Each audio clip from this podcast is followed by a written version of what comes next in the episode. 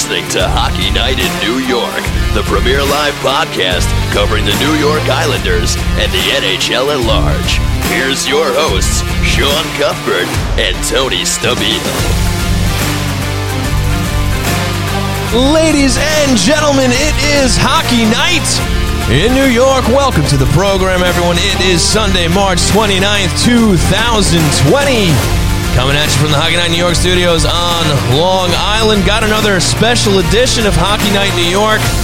While we're still dealing with this madness going on in the world, we hope everybody is doing okay. We hope everybody is staying safe, self isolating, doing the right thing.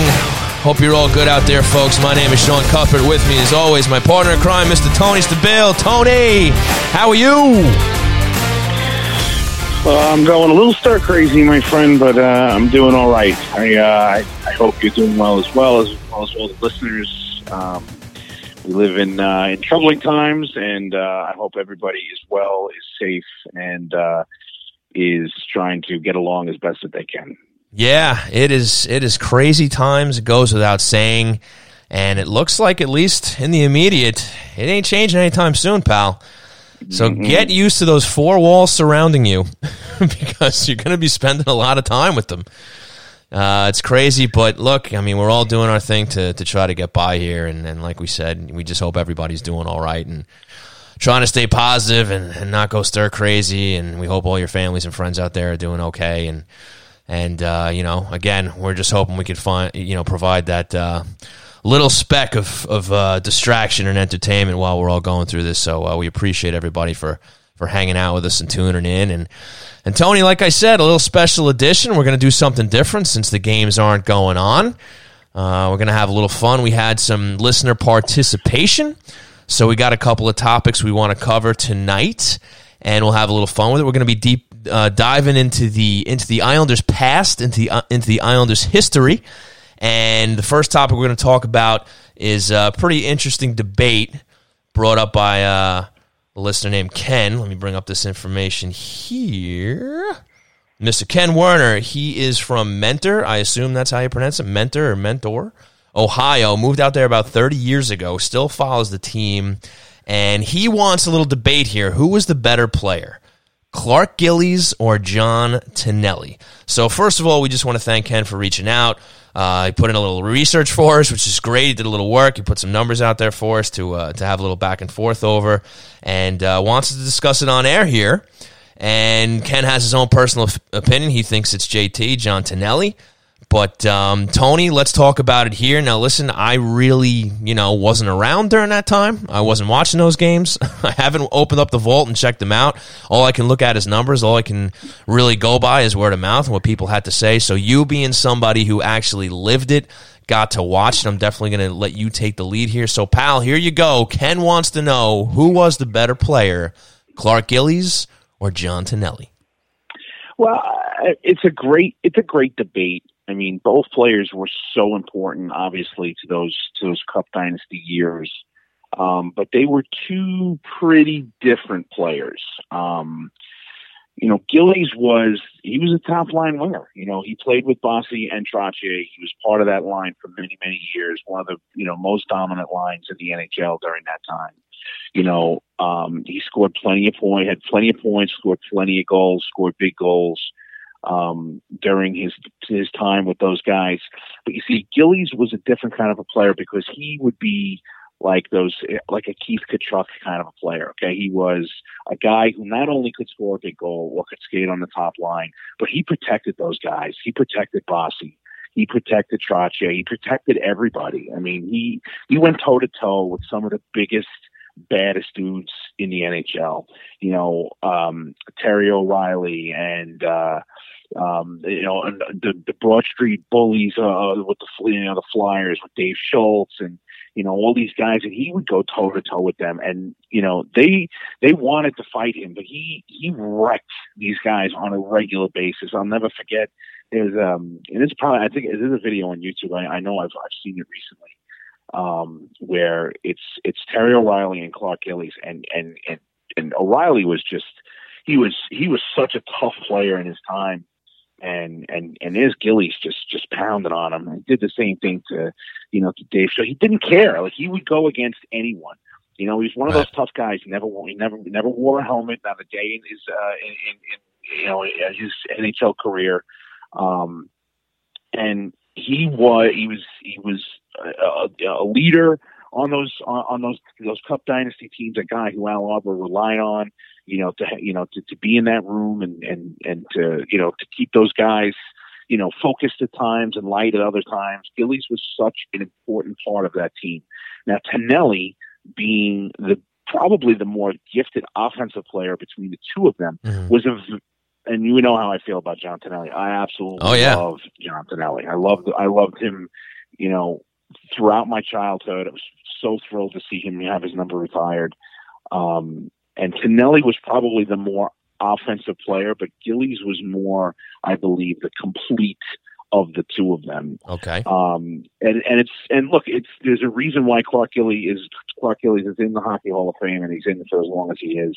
You know, he was the quintessential power forward, which is, as you know, Sean, one of the toughest positions to play in this league. and Especially played it for as long as he did. Yeah. Exactly. I mean, this was this was not like playing it now.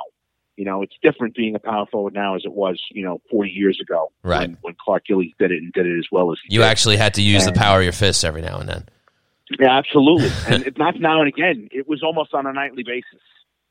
So you know, to to to to go through all that, you know, he put up with it. He put up put a pounding on his body, and for playing as long as he did at such a high level, you know, I, and I and I believe me, I read through and and and I have to say also that that Ken's email was absolutely phenomenal Yeah. you know, backed up his backed up his debate. There was numbers, there was you know reasoning behind it. But Yeah.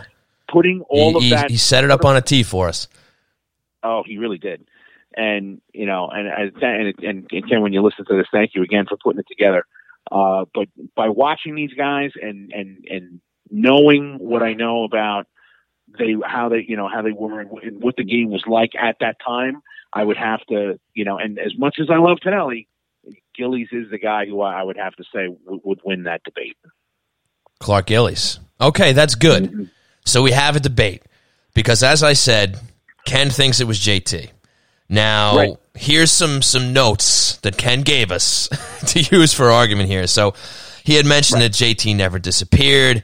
He was more of a clutch player. I guess he's insinuating that maybe Gillies had some spells during the season where maybe he disappeared or not. You can obviously debate whether that's the case from your eyes. But it, it seems to be, uh, from his vantage point, that was a thing. Uh, he mentions that JT was probably the better playmaker, Gillies probably the better scorer. And, you know, I guess one big point that he mentions that you kind of, you know, can't really, you know, look beyond is, is, you know, he had, Gillies had the benefit of playing with Trotz and Bossy.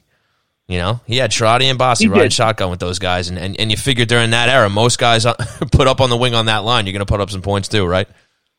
Yeah, absolutely. I mean, you were going to put up points. You know, I mean, let's let's not let's not forget that that, that Tonelli played you know a good portion of his career. You know, uh, he played with Bobby Nystrom. He played with um, uh, he played with um, with Bobby Bourne. He played with Butch Goring. Like you know, he, it's not exactly like Tonelli played on, with slouches either. I mean, yes, Trottier and Bossy are are the two top offensive players this organization has ever seen Right. and two two top players that you know the NHL has ever seen for that for that matter. But you got to remember also that you know those guys, you know, um, the the way Gill yes Gillies was the more gifted scorer, and he wasn't the passer. Obviously, that Tonelli was. He wasn't the you know the the um, the gifted uh, uh, playmaker that Tonelli was. Not not in the least, but the the, the sheer brawn that he brought you know, to that. And, you know, and remember, I mean, you know, most of the time while Trottier, while Bossy and Trottier are doing their thing, Gilly's out there making, you know, is, is, is in the corners, grinding it out. Right. Right. Um, you know, laying the hits, you know, you, and you, you play, you, you, you still play hockey. I played hockey. You know what you feel like at the end of those games and whatnot. This guy was, was, was out there playing physical, playing a physical brand of hockey every Right. single night. He wasn't just still put, contributing to the offense. Right. He was playing policeman out there too. Exactly, and that's Yeah. not and that's not to take away from Tonelli because Tonelli was not a guy who just you know who wasn't a dangler who just kind of you know uh, you know would sit at the circles and wait for his pass. Yeah. You know, he was he was a tough player too, John Tonelli. But Clark Gillies, when you think of when you think of the uh, the, uh, uh, the definition of a power forward for for uh, you know one of the top power forwards the the game has ever seen, Clark Gillies is going to come up on everybody's list. Okay. All right, fair enough. I mean, another interesting thing, even though you know I mentioned the fact that Gillies had the benefit of playing with with Trottier and Bossy, Tonelli had the higher points per game, not only while they were both Islanders, but throughout the, the, the course of their careers. He ended up having, mm-hmm. you know, more numbers up on the score sheet. And, you know, Ken S, I guess, I guess with some sort of merit here, he's like, how come Clark Gillies is a Hall of Famer and Tonelli's always just kind of been considered a role player? I mean, you know, look, he finally got honored with his, with his number going up to the rafters this season. But, you know, is there, is there that much of a disparity between the two players where Gilly gets uh, gets you know honored in the Hall of Fame and, and John Tonelli just um you know he's kind of uh, left out of that conversation.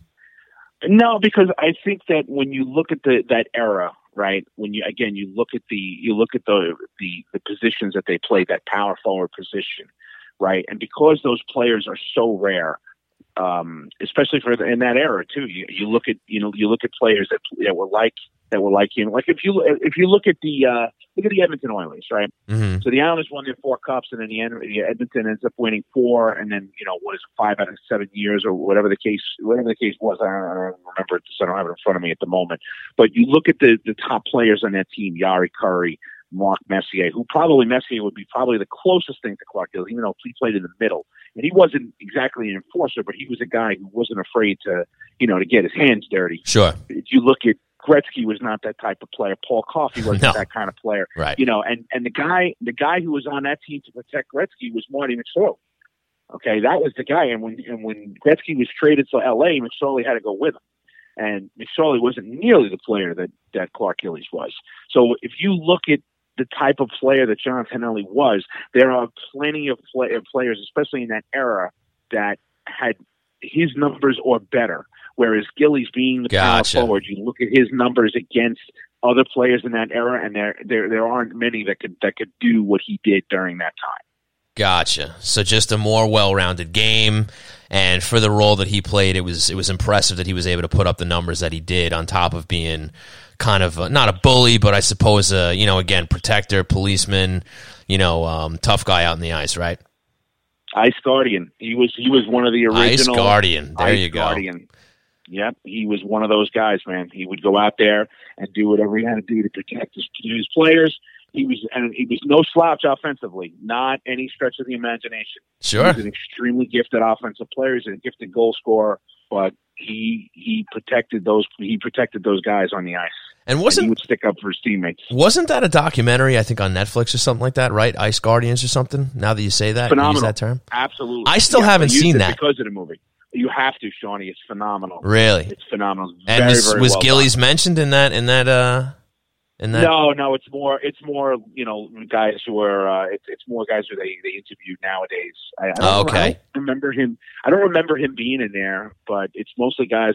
I believe Dan Carcillo was was uh, was on that. Um, it was more about um, how.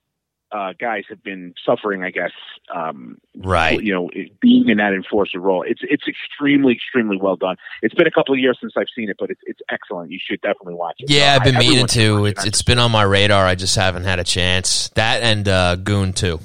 I still haven't seen the sequel. First Yeah, one was well, good though. yeah, I have I have not seen the sequel either. I, I really enjoyed the first one. Yeah. Jay Baruchel is uh, is uh, is very very funny. Um, but he is, and he's and he's such a hockey guy. Oh my god, he's Oh, uh, yeah. tremendous tremendous hockey fan. But um, you definitely should check out Ice Guardians. You, know, you have nothing but time on your hands at this point, buddy. You should, you should definitely check it I'll see if I can slot that in there. All right, so I guess that ends the debate. I wish I had more to add, but I, I wasn't there, and I just don't think it's it's really a, a place I should be stepping in here and saying which guy is better than the other. Just because, again, all I really have to look at is the numbers and, and the stories that I've heard. So. I guess uh, unless you have anything else to add there, Tony. Final answer: Clark Gillies. He wins the JT That- versus Gillies debate.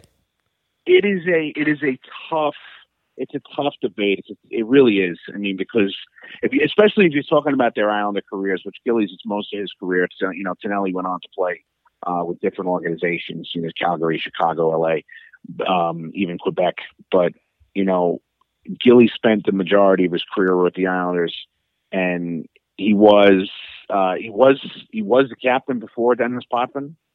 Uh, Right. uh, was there, so he was a captain. Um, he was he gave the captaincy to to Potvin, which was you know, which was uh you know which is a big deal at the time, and he was one of you know I mean there's a reason why his number was retired so early on because his his contribution to those teams was so important. And you know he's a Hall of Famer. There's a reason why that's the case, and he is was generally considered one of the, the you know the greatest power forwards that have ever played this game. Right. All right. Well, there you have it, folks. Tony Stabile says Clark Gillies. If you want to chime in with your own opinions, we welcome it. You know, you can find us on Twitter at Hockey Night NY. You can yell at Tony at Tony Stabile. And Ken from Ohio, big thanks to you, pal. Really appreciate the question. Thanks for chiming in. Thanks for helping us out. We appreciate it. And now we will move on to the next topic at hand.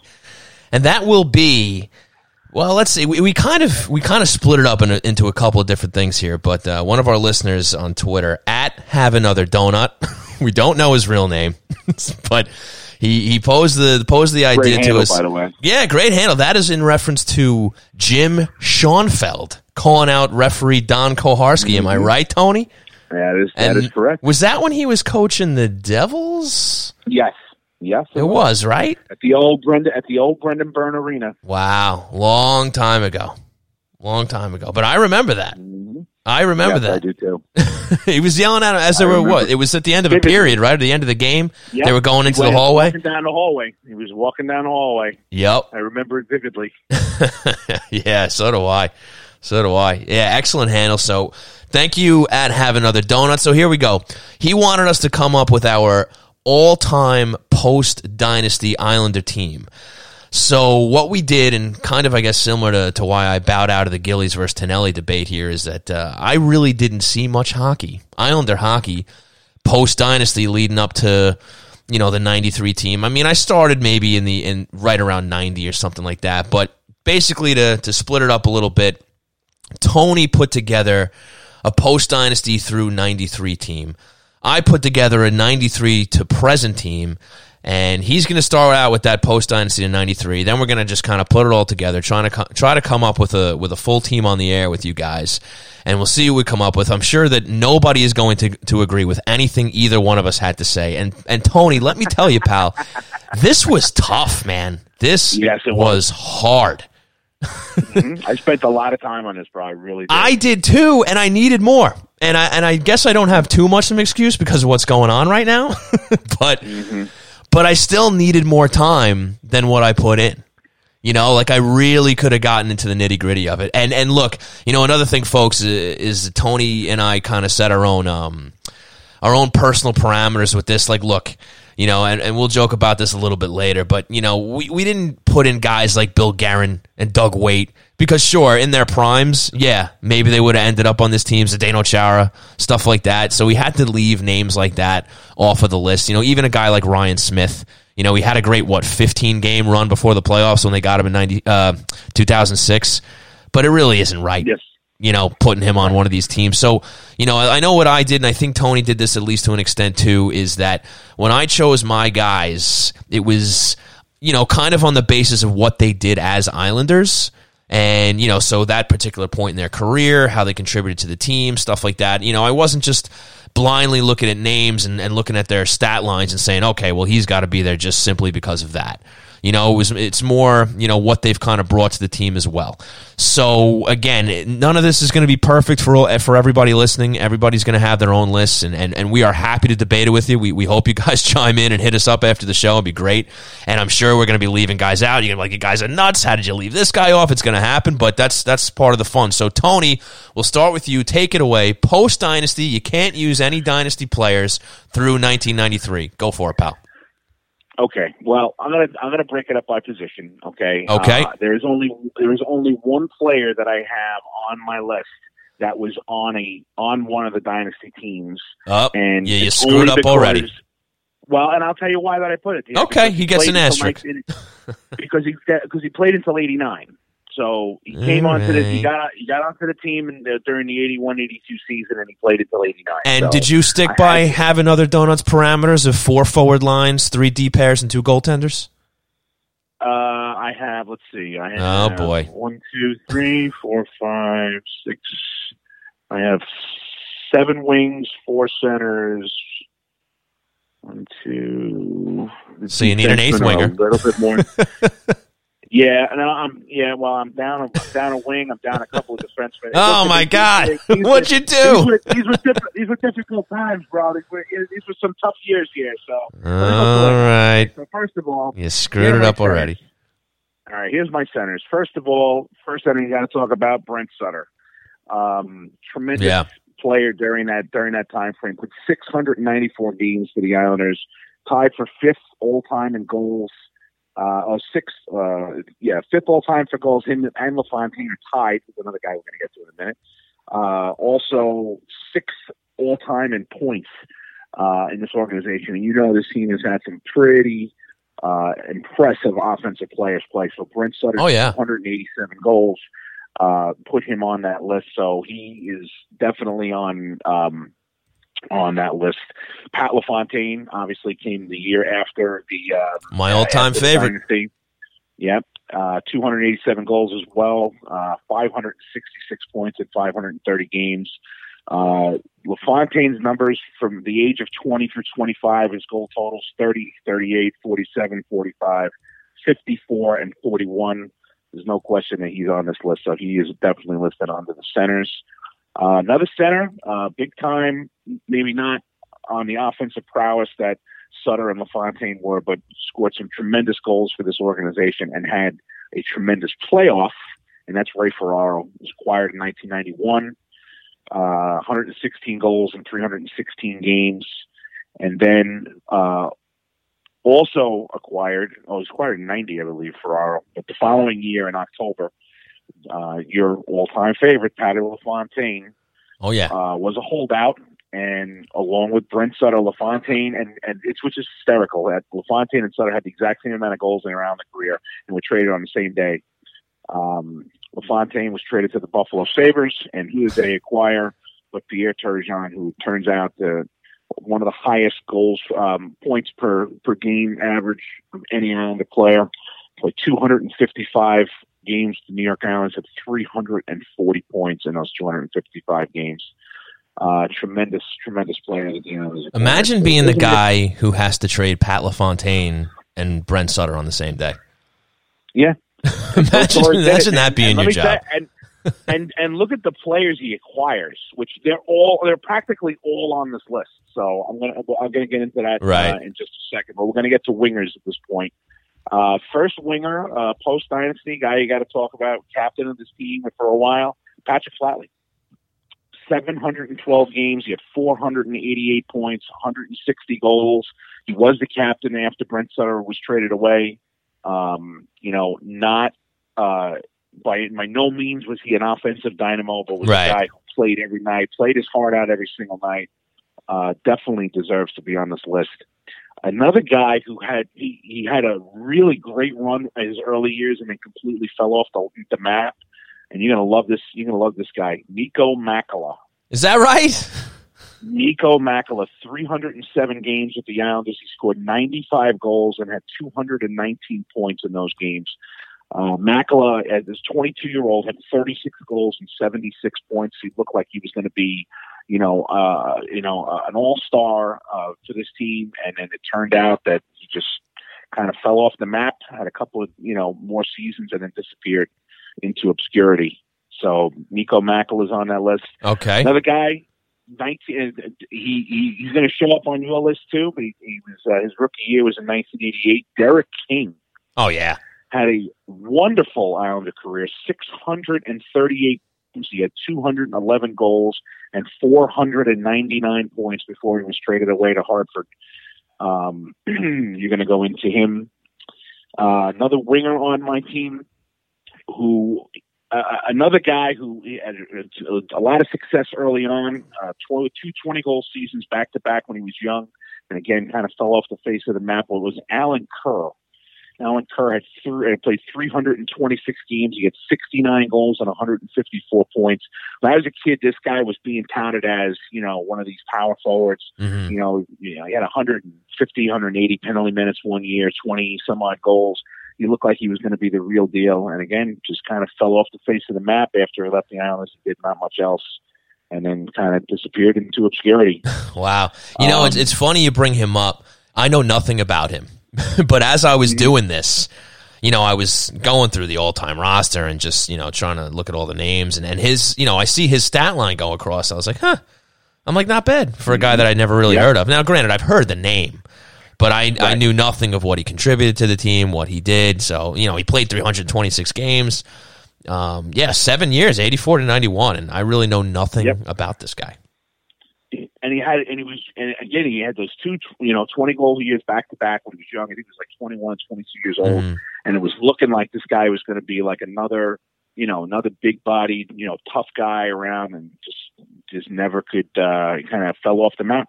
Just uh you know he had to, he had a good run and then disappeared. Wow. Okay. The, the next the next guy i'm going to bring up scored one of the biggest goals in uh, the history of this organization, and that that guy is David Volek. Really? Rookie season in 1989, David Volek played 396 games for the Islanders. He scored 95 goals and had 249 points in those 396 games. He had some really good offensive years early on. He kind of tailed off after Turgeon and Thomas and Benoit were acquired. Uh, but he still scored that huge goal uh, against Pittsburgh that got that, that moved them on past uh, past the Penguins in overtime. And uh, he only played one more year in the NHL, and then uh, I think he went to play overseas. Yes, he played for Sparta Praha in the Czech league. He played ah. five games, but point per game in those five games, three goals, two assists. And then I don't know what happened after that. It's, I don't know what happened either. But his son actually was drafted a few years later, Dominik Volek. I think. Uh, oh, really? Yeah, I think he was drafted by Detroit, if I'm not mistaken. But he was drafted. He never made it to the NHL, but he was a guy. He was uh, he was drafted. So I have to look that up. But uh, but Dominik Volek was uh, was David Volek's son. And, and another uh, little he, tidbit on David Volek uh, that I'm looking at his his uh, hockey database page right now. He ended up mm-hmm. coaching that Sparta Praha team 14 years later. So he played 95 wow. 96, five games for that team. 14 years later, he ends up coaching them to a 30 win season, and they lost in the second round of the playoffs. And that was it. One season done. Finished. One year. Wow. Yeah, that's it. Yeah, I, he should probably get away from that organization. He hasn't had much luck sticking around. I guess not. I guess yeah. not. All right, so, so Volek right, made the list. Uh, okay, keep going. That was Volek's on the list. Uh, two more wingers I have. Um, you can't talk about that day, that, that infamous trade, the Brent Sutter trade, without talking about Steve Thomas, who was absolutely outstanding when the Islanders acquired him. Ended up playing 275 games with the Islanders, at 118 goals and 258 points. He was Pierre Turgeon's winger. He was a extremely good skater. Um, you know, he, he phenomenal skater. He's you know, he's he was tough. He can score. Thomas was a great acquisition. Um, it was, uh, I believe they, they sent Sutter, Brent Sutter and Brad Lauer, I believe, went to Chicago for uh, Steve Thomas and Adam Creighton, who Creighton was considered a, a, good young offensive center. He's had uh, a year or two with the Islanders and then kind of disappeared also. But Thomas was definitely worth the trade of Brent Sutter at that point. And then Thomas was part of the three way trade that brought Wendell Clark to the island. And actually, well, actually, he was traded to the to the New Jersey Devils for Claude Lemieux. Claude Lemieux, and then Lemieux was traded for Wendell Clark. Yeah, it actually was two separate trades. They actually did not call it a three way trade. Oh, uh, okay. All right. Yeah, I found that. I found that out years later. It seemed like it was a three way trade, but that's. I feel like that's how they described Lemieux, it back then. I feel I'm like sorry? that's. I feel like that's how they described it back then as a three way trade. They did. They, it was just. It was, but it actually wasn't. It was actually two separate transactions. It was right Lemieux for Thomas, and then Ty, and then it was uh, Thomas for Lemieux, and then Lemieux for Wendell Clark. Hmm. And we all know how that worked out. So. We sure do. We sure yeah. do. Last winger I have on my list, also acquired in the same day on the train in the trade for Fontaine, Benoit Hogue. Still, oh, yeah. still kicking around Long Island, still here. 258 games with the Islanders, scored 105 goals, many of them very big goals, might I add. 229 points in his 258 games. Uh, had a very good Islander career. Did not um, have was not able to replicate the success he had with the Islanders after he moved on, but Right. very solid career for Benoit Hogue. Oh yeah, yeah, and like you said, still on the island. I I know up until recently he was still playing in the men's leagues here. I don't know if you know up until very current history, but I know he was still playing around. Year, as of last year, he was still playing. A uh, one of my cousins was uh, playing Oh. in the same league as him. There you go. And he recently did a one on one with uh, Mikey Carver at the ILC podcast not too long ago. Yes. Yes, he so did. yeah, he is still part of the Long Island community. Great player. Uh, loved watching him during the '93 team, which I'll be getting to soon. But keep going, Tony. I will just give my two honorable mentions that I did not put on the wings. One was Randy Wood. Uh, Randy Also Wood. traded in that, was also traded in that Pat LaFontaine trade. He played 381 games for the Isles, 94 goals, 78 assists, and 172 points for him. Uh, and Brad Dalgarno was another guy. Uh, had a real, real promising start to his career. Had a bad eye injury in a fight uh, with the Flyers. Uh, I forget who it was that he. I don't know if it was. I can't remember who he fought on the Flyers, but he, he ended up getting hurt pretty bad. He ended up playing 321 games. He had 49 goals, 71 assists, and 120 points. I didn't Um, realize again- Dalgarno played for the team as long as he did. Yeah, like he- 321 games. He came, But yeah, he but, missed a year and a half after because he, he got he got into a fight. I forget who he got into the fight with. I, I cannot remember. Yeah. But he got into a fight and uh, he got his eye got gouged by a glove, and he was it brought, like shattered his orbital bone. He was out for a long time. He missed like I think he missed like 18 months. yeah. When I know, saw was his his stat about- line, he was with the organization from '85 to '96. Yeah. Eleven years. I didn't know it went Mhm. that far back to '85. I thought, I thought back then when I was watching as a kid, you know, those 90, 90 to '93 teams. I figured he was he was more or less a, a rookie around that time. But I guess he, he he had put his time in a little bit before then. Yeah, yeah. He he started. Uh, where was I don't even remember the year that I wrote down the years for everybody else. to kind of do it for the honorable mentions, but he played 321 games and he was with the team for that long. So you know, you, you could tell that he was out for quite a while. And uh, it was a shame what happened to him because again, he had a pretty promising start to his career, but Yeah. that uh, the injury derailed him, and he never really was the same player afterwards. Unfortunately, hear that sort of story too t- too many times. You know. Yes, unfortunately, but uh, um, the one guy I was telling you about before who played on the dynasty teams, uh, two of them at least, Okay. and um, and played most of his career post dynasty with the Islanders, and that was Tomas Jonsson. Okay. Uh, very good, talented defenseman. He played 532 games with this organization. He had 84 goals, 239 assists, 333 points. Gifted offensive player. His best seasons obviously were around the, the dynasty years, but still was an important part of the team for a long time. And Tomas Jonsson uh, absolutely should be on this list. Okay. Um, and it took a little bit to get to the next guy because it was, again, you had guys like Steve Conroy and, you know, Gary Nylund and Marc Bergevin for a while. And, you know, Mhm. there were a lot of guys like this. And Puffin was still there, obviously. You know, Dave Langevin, Ken Morrow was there for a while. But, you know, to get guys who were off of those dynasty teams, the next guy I, I took down was Jeff Norton. Okay. In 1990, Jeff Norton played 282 games for the Islanders, scored only 22 goals, but he had 166 assists for 188 points in those 282 games.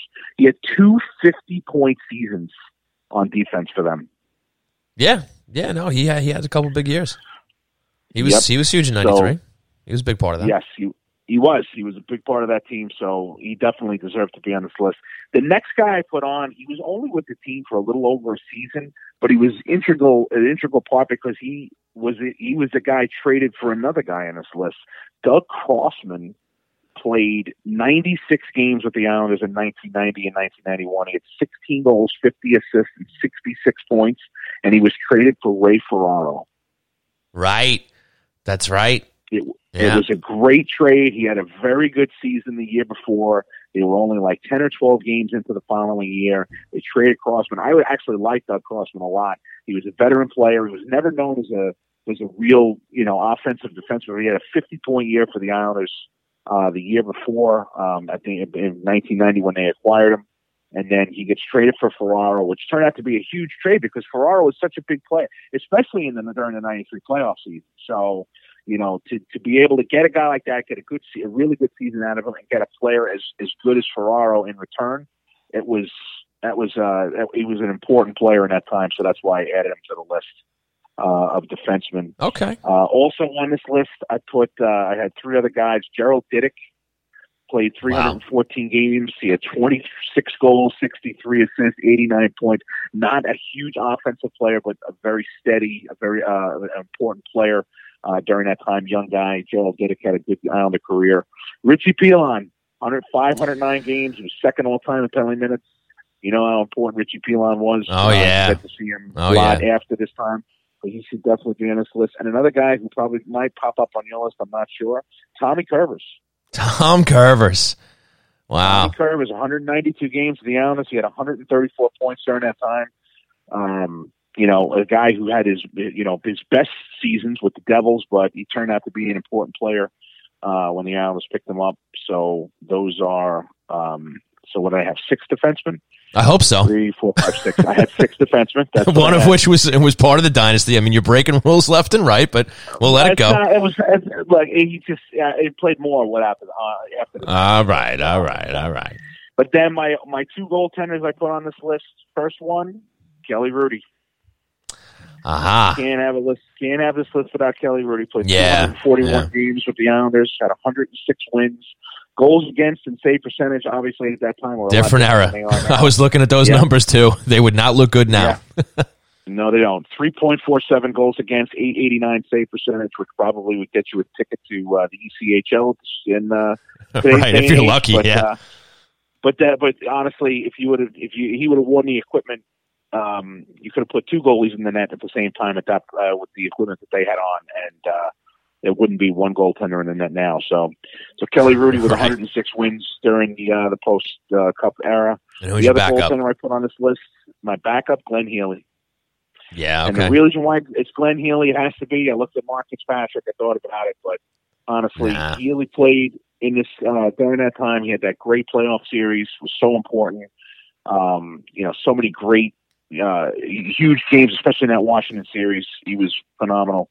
Uh, he only won 66 games with the Islanders, but that, that playoff series alone in '93 would, would would put him on his list, even if he didn't win a game during the regular season. Okay, all right. So that completes the list. That completes my list. Nice job, Tony. Now we're going to have a little intersection here, and uh, we'll have a little more fun with this. So I kind of made. So I told you this before the show. Now I kind of I did two two teams. All right, I did one. Where I made four lines, three D pairs, and a and a goaltending tandem, and it was just you know basically you know um, just rated them you know based on I guess skill wise, full package wise, you know what they would be at each position. Now, and some of these guys might have hopped between positions here and there. It was tough, and you know one one position in particular was a little more difficult for me.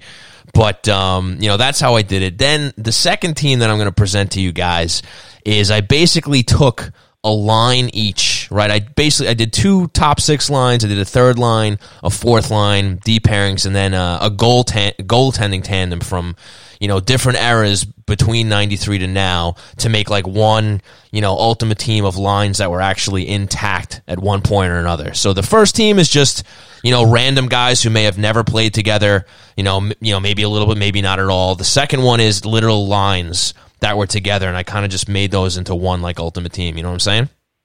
Mm-hmm. mm-hmm. Oh, okay, so let's start with the first. Now, remember, folks, this is 1992 93 team onwards to the present. So I had a, a much bigger bowl to fish in here. this was tough. Mm, yes, you, yes, you did. Yes, you so, did. so for for better or worse, here we go. My first line at left wing, Number 27, Derek King.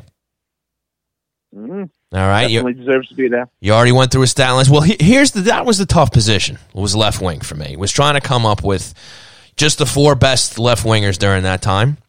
And again, considering the parameters I was talking about before, you know, you can't just slot in a Ryan Smyth there and be like, "There you go, job's done." You know, mm-hmm. so Derek King, I think between that time and now, probably the best left winger that this team has had, and I'm, I'm happy to debate anybody with that.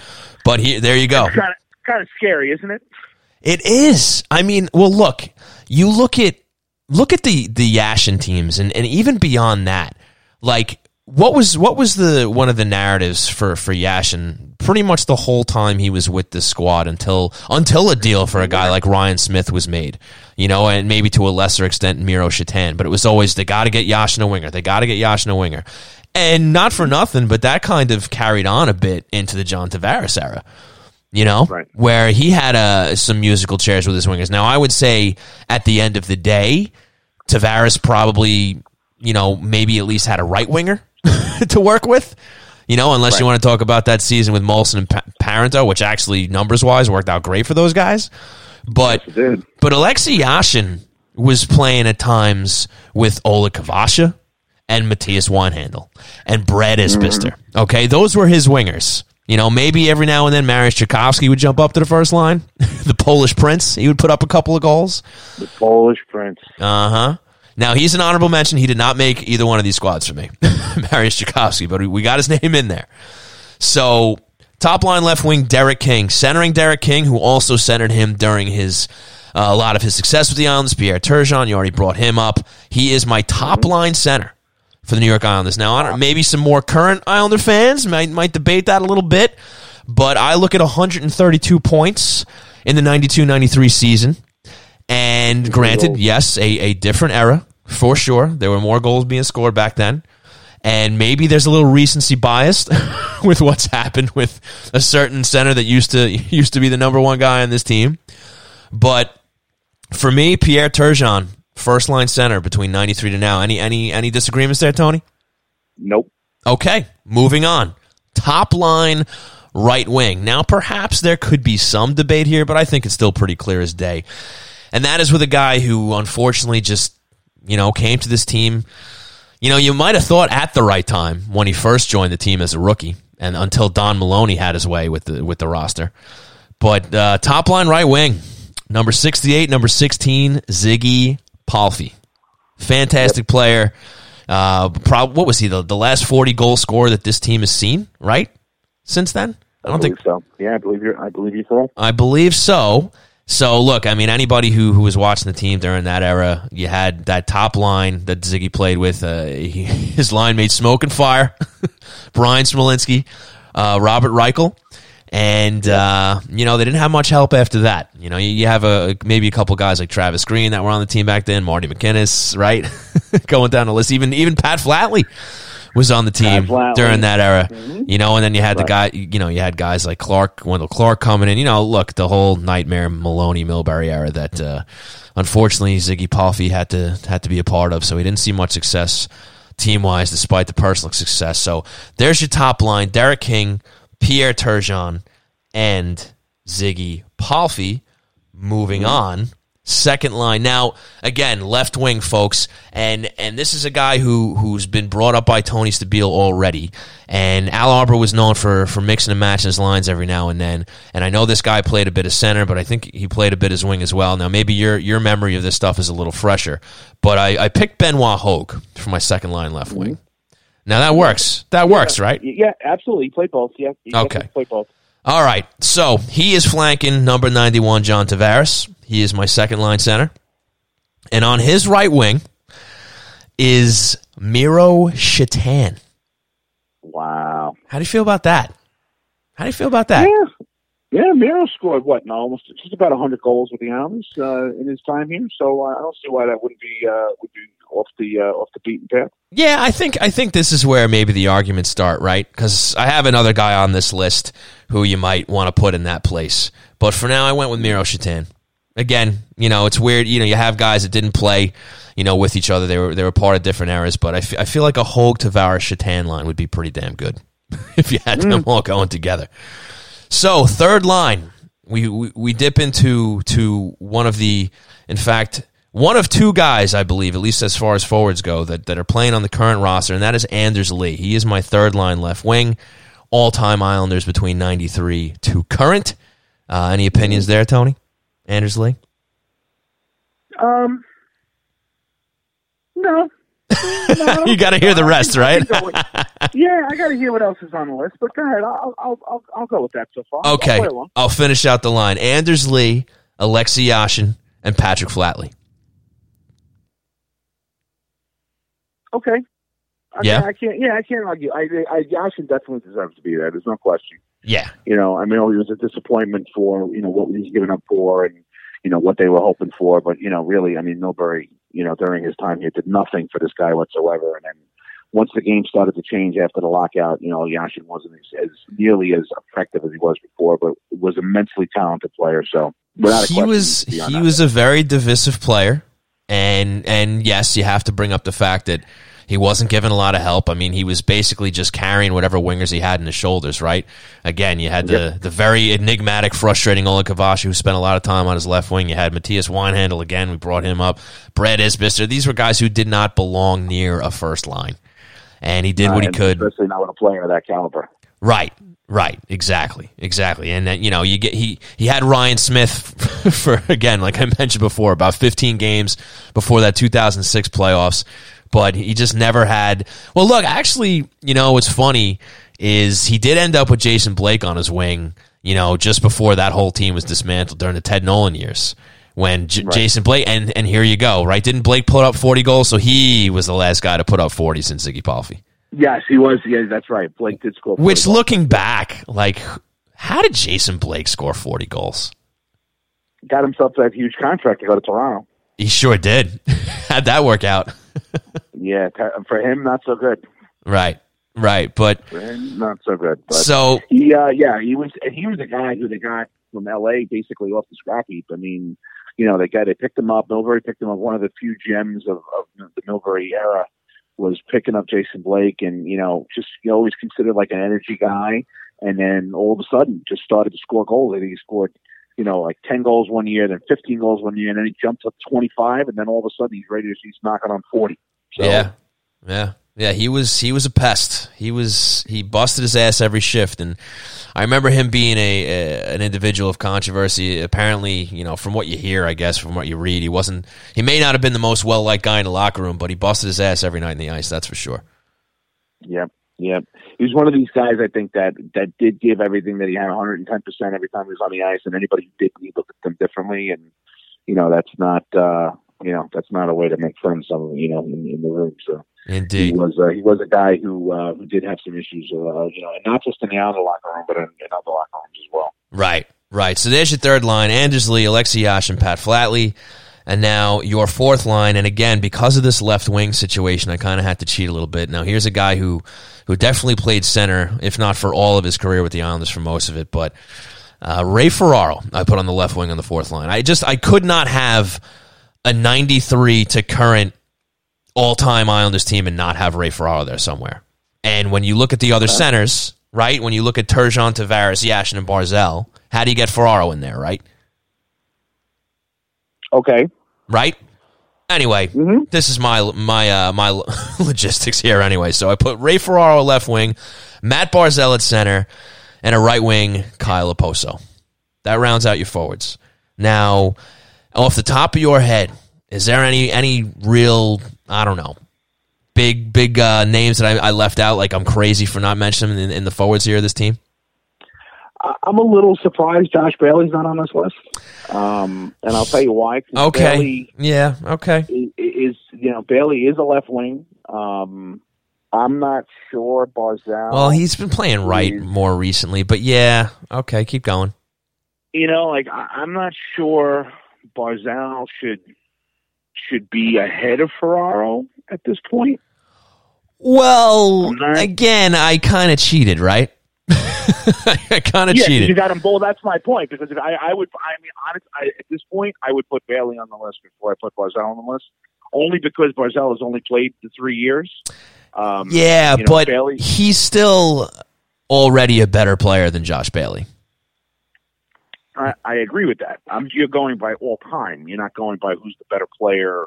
You know, may, maybe currently. See, it's tough. I mean, I'm not It's- saying that. It's tough to, It's to have these kind of arguments, right? With depending on how you're how you're approaching it. But I, I hear what you're saying. Keep going. Right. Yeah, I'm just just because Bailey's on, you know, the Islanders list of, you know, of point getters and, you know, games played, you know, he's he's he's there. You know, like he's you know Bailey has played. I, I, I have a hard time leaving Bailey off that list. I, just- think that's- that's I think thing. if I if I had a little more time and put a little more time into it, maybe I wouldn't have been so hasty to put Miro Satan in there, and I put would have put Bailey in his place. Maybe that's what I would have done. Maybe Yeah. that's what I would have done. But again, I was Yeah, trying to I, I- was trying to stay loyal to the positions. You know, like literal. I, I get that. I You know? I just I, would I would have a hard time leaving Bailey off the and list. and I, well, look, I do have a list of honorable mentions. I do have some names where I would have loved to have been able to sneak them in somewhere, Mm-hmm. and you know, maybe on a different day, if I was in a different mood, I would have put them in there. But this you, is you didn't have Bailey on the honorable mention list either. no, I did. No, I did. Oh, okay. No, he was absolutely on the honorable mention. No, for for no, f- without question. No, what I'm saying is maybe on a different day he would have he would have cracked that that you know main lineup. Oh, gotcha. you know and and and and again maybe i'm even kind of second guessing myself on this Satan pick right now maybe that's where bailey should have been but Mm. but you know i just feel like i had to get ferraro in there i had to get you know um Okposo in there just because you know again the wingers have kind of, you know like look jordan eberle great right winger but you know he had a 59 point season his first year with the islanders when it was a goal bonanza squad and you know he's put up mm-hmm. you know numbers that really aren't aching to his ability since. I mean, look, we're never going to forget the the first round he he had against Pittsburgh last year, but you know, Eberle doesn't make it. You know, good Not right yet. winger, right? not yeah, yet. who knows? No, he he, he his his right exactly. His Islander book hasn't been closed yet. You know, maybe he ends Right. up on this list a couple years down the road. But not Right. you know not a guy that you can put there you know regardless of what he might have done in Edmonton you know he was a pretty much a sixty or so point player there but not with the Isles you know and again that's that's that's why I had to I, I, I waited what these guys have done as the as Islanders and you look at Kyle Okposo and, and I think without question he's one of the top right wingers that this team's had since '93. Um, again, because in part they they've been hurting for they've been hurting for wingers for a long time, man. you know, Yep. there are just some Agreed. years during the '90s and 2000s where you know you look at some of those lineups they had, right? Like what remember the first line of the uh, what was it the uh, uh, like the mid 2000s? Uh, you had Fedotenko with with Mike Comrie and Bill Guerin. That was their first line. Uh, those were that was the I mean- the tanking years. I mean, Those I mean, the, those come on. No, tanking years. Oh, what about the years? What about the years where you had, you know, your top line uh, consisted of, uh, you know, your wingers consisted of Richard Park and and Andy Hilbert. I mean, there was there was plenty of. Well, uh, Park found himself a, a regular spot on the fourth line center for a while. It was Hilbert. We got bounced around on every line, on every wing. I mean, that, and Yep. you want to talk about a guy who couldn't hit the net. no, forget it. The guy couldn't hit the side of a barn. Andy was, Hilbert uh, was was absolutely the Brian Strait of that era. I mean, you want to Yes. talk about whipping boys? Andy Hilbert just he didn't hear the end of it. Very, very No, much like he- Brian Strait. yeah, I, Strait probably had it worse, but uh, but Hilbert and Hilbert had some, you know, some you know some some moments, you know, where but he just when it came to just just shooting, he was he was you know you, you aim at the net. He worked hard. He worked hard, but he just He did, he, he did, had and he- so many he had golden some- chances that he couldn't cash in on, and it was frustrating. And it was he was such a good offensive player in junior. Like if you look at his junior numbers, they were fantastic. And didn't he put up numbers with with with Pittsburgh playing with Crosby before he came over? Isn't that kind of part of the reason why the Islanders, you know, brought him I over? thought I think Hilbert came from Boston. If Oh. I'm not mistaken. I thought it was Pittsburgh. I could be wrong. Yeah, no, I think he came from. Not I important. thought he came from Boston, but but anyway, All right. but yeah, I mean, it, there, there were so many guys that you know the team has has gotten. I mean, I remember Mike Comrie had what like twelve points in his first three games in Islanders. Oh, dude, the, the, it was one of those classic Islander seasons where they came out like barnstormers to start. You know, Mm-hmm. Comrie, Guerin, and Fedotenko were, were all three of them were putting up huge numbers in the beginning of the season. I, I can't tell you exactly Yeah. what they did, but I remember Comrie everybody was that excited. Yeah, yeah, and he played with that extra long stick. He was like five eight, and he played with like a, a stick for like a guy who's six three.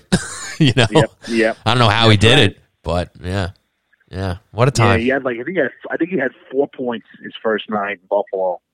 Um, if I'm not mistaken, I think Right. uh, he I think he had like I think they played they played Buffalo. They won like six to one that night. He had like two goals and two assists or something like that. Yeah. He was it was like and everyone was like, oh my god, we got him got ourselves a first line center, and you know three weeks later getting at a point in like 11 games and everybody's ready to kill him. So Right. But, uh, Yeah, there was uh, there were a few guys like that uh, that have that have come through this team. That's for sure. And those those tanking years were just brutal. They just put anybody. They would sign anybody and just say, "Oh yeah, we're going to put them on the second line." Yeah, there were some fun names back then. Fun names. Yeah, they were they were a whole slew.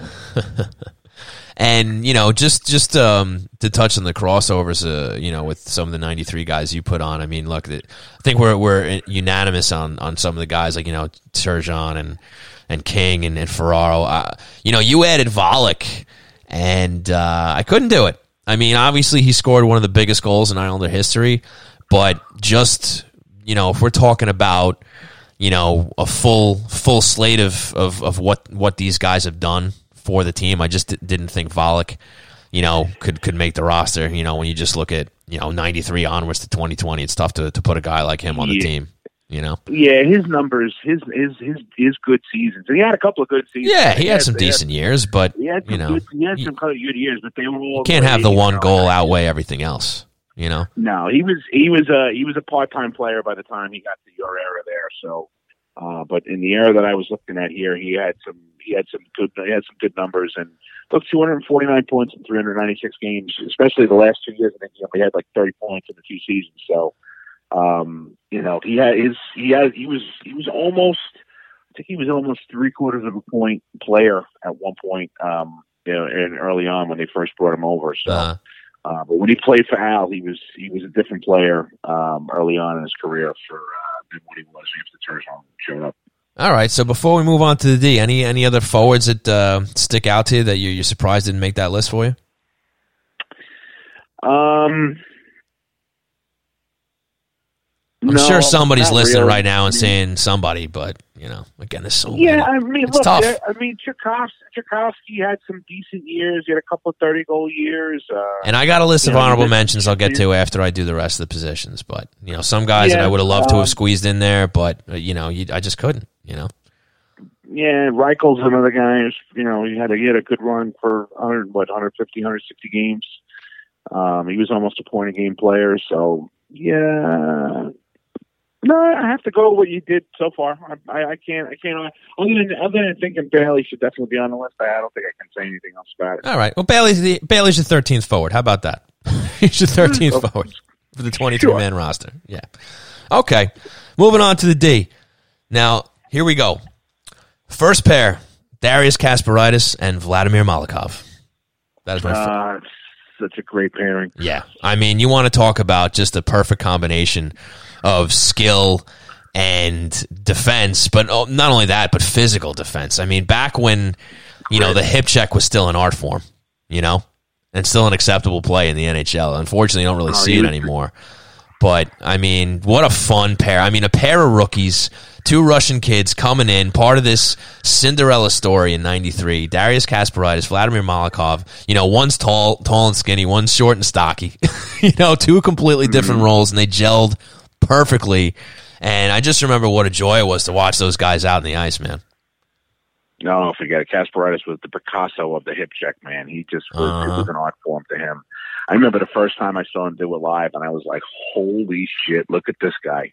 Yeah, I couldn't believe it. He's like a missile, bro. He would stick his ass out, literally just like right. he had like radar, and would bury it in the in the hip of whoever was trying to get past him, and he would literally blast. He, he, he was blasting guys, and it would infuriate them. He's going for my knee. I catastrophic. Well, like how many games? How many, how many years in the NHL? I don't think he blew out anybody's knee during his entire career. I I think you're right. I mean, look. I mean, just this is obviously top of the head thinking here, but I mean, he he he did it and he did it hard, but he did it clean. You know. And I mean, you talk about the the heroes of that '93 playoff series, and, and how do you not talk about him in that series against the Penguins with Mario he Lemieux? Infuriated Lemieux that yeah. series. He yeah. literally he was all over him. He was all over him. It, it was it was a thing and very well under his skin. Yes. Oh, he was he was he was completely in Lemieux's head. He wasn't even on the ice, and Lemieux was thinking about him. Oh, 100 percent. Lemieux was going home and having nightmares. Oh yeah, and he was he was punching him. He was roughing him up. He was knocking him over. He, and he was half his height, just, and that was what I loved about him too. Oh, he didn't care who you were, what your stature was, you know, size wise, or you know, just you know, uh, name wise in the league. He didn't. He did not Yeah. give a shit. You know, he just No, went out there, did his job, and nobody The bigger the intimidated him. What's the that? Bigger the name, the more fun he had. A hundred percent. A hundred percent. Absolutely. Absolutely. Yeah. Yeah. I mean, he was such a fan favorite. You know, he was one of those heart and soul fan favorite. One of the first ones for me that I kind of witnessed, right? I mean, you go over the years and you got him, you got Steve Webb and Matt Martin, you know, certain guys like that. I'm sure I'm leaving a few out here, but like, I think he was the first, like, you know, real fan favorite that I experienced as a fan you know, when uh, when I was younger, and just the way everybody, I mean, the, the the place would go bananas whenever he lit somebody up. Whether you whether you were in the building watching or whether you were watching on TV, um, it was always just uh, such a such a pleasure to see. And I was so bummed out when they traded him for Sm- Smolinski. That Yep. damn Yeah. Milbury It was, it was a mistake. It was Yeah. a mistake. And and to this day, Mil- Milbury will tell you that that's that's the one trade he absolutely regrets making. Wow. Yeah, I think I remember hearing that actually. Now that you mention it. Yeah. Mhm. Yeah, I mean Smolinski never lived up to to whatever I, I guess Milbury thought he was going to be.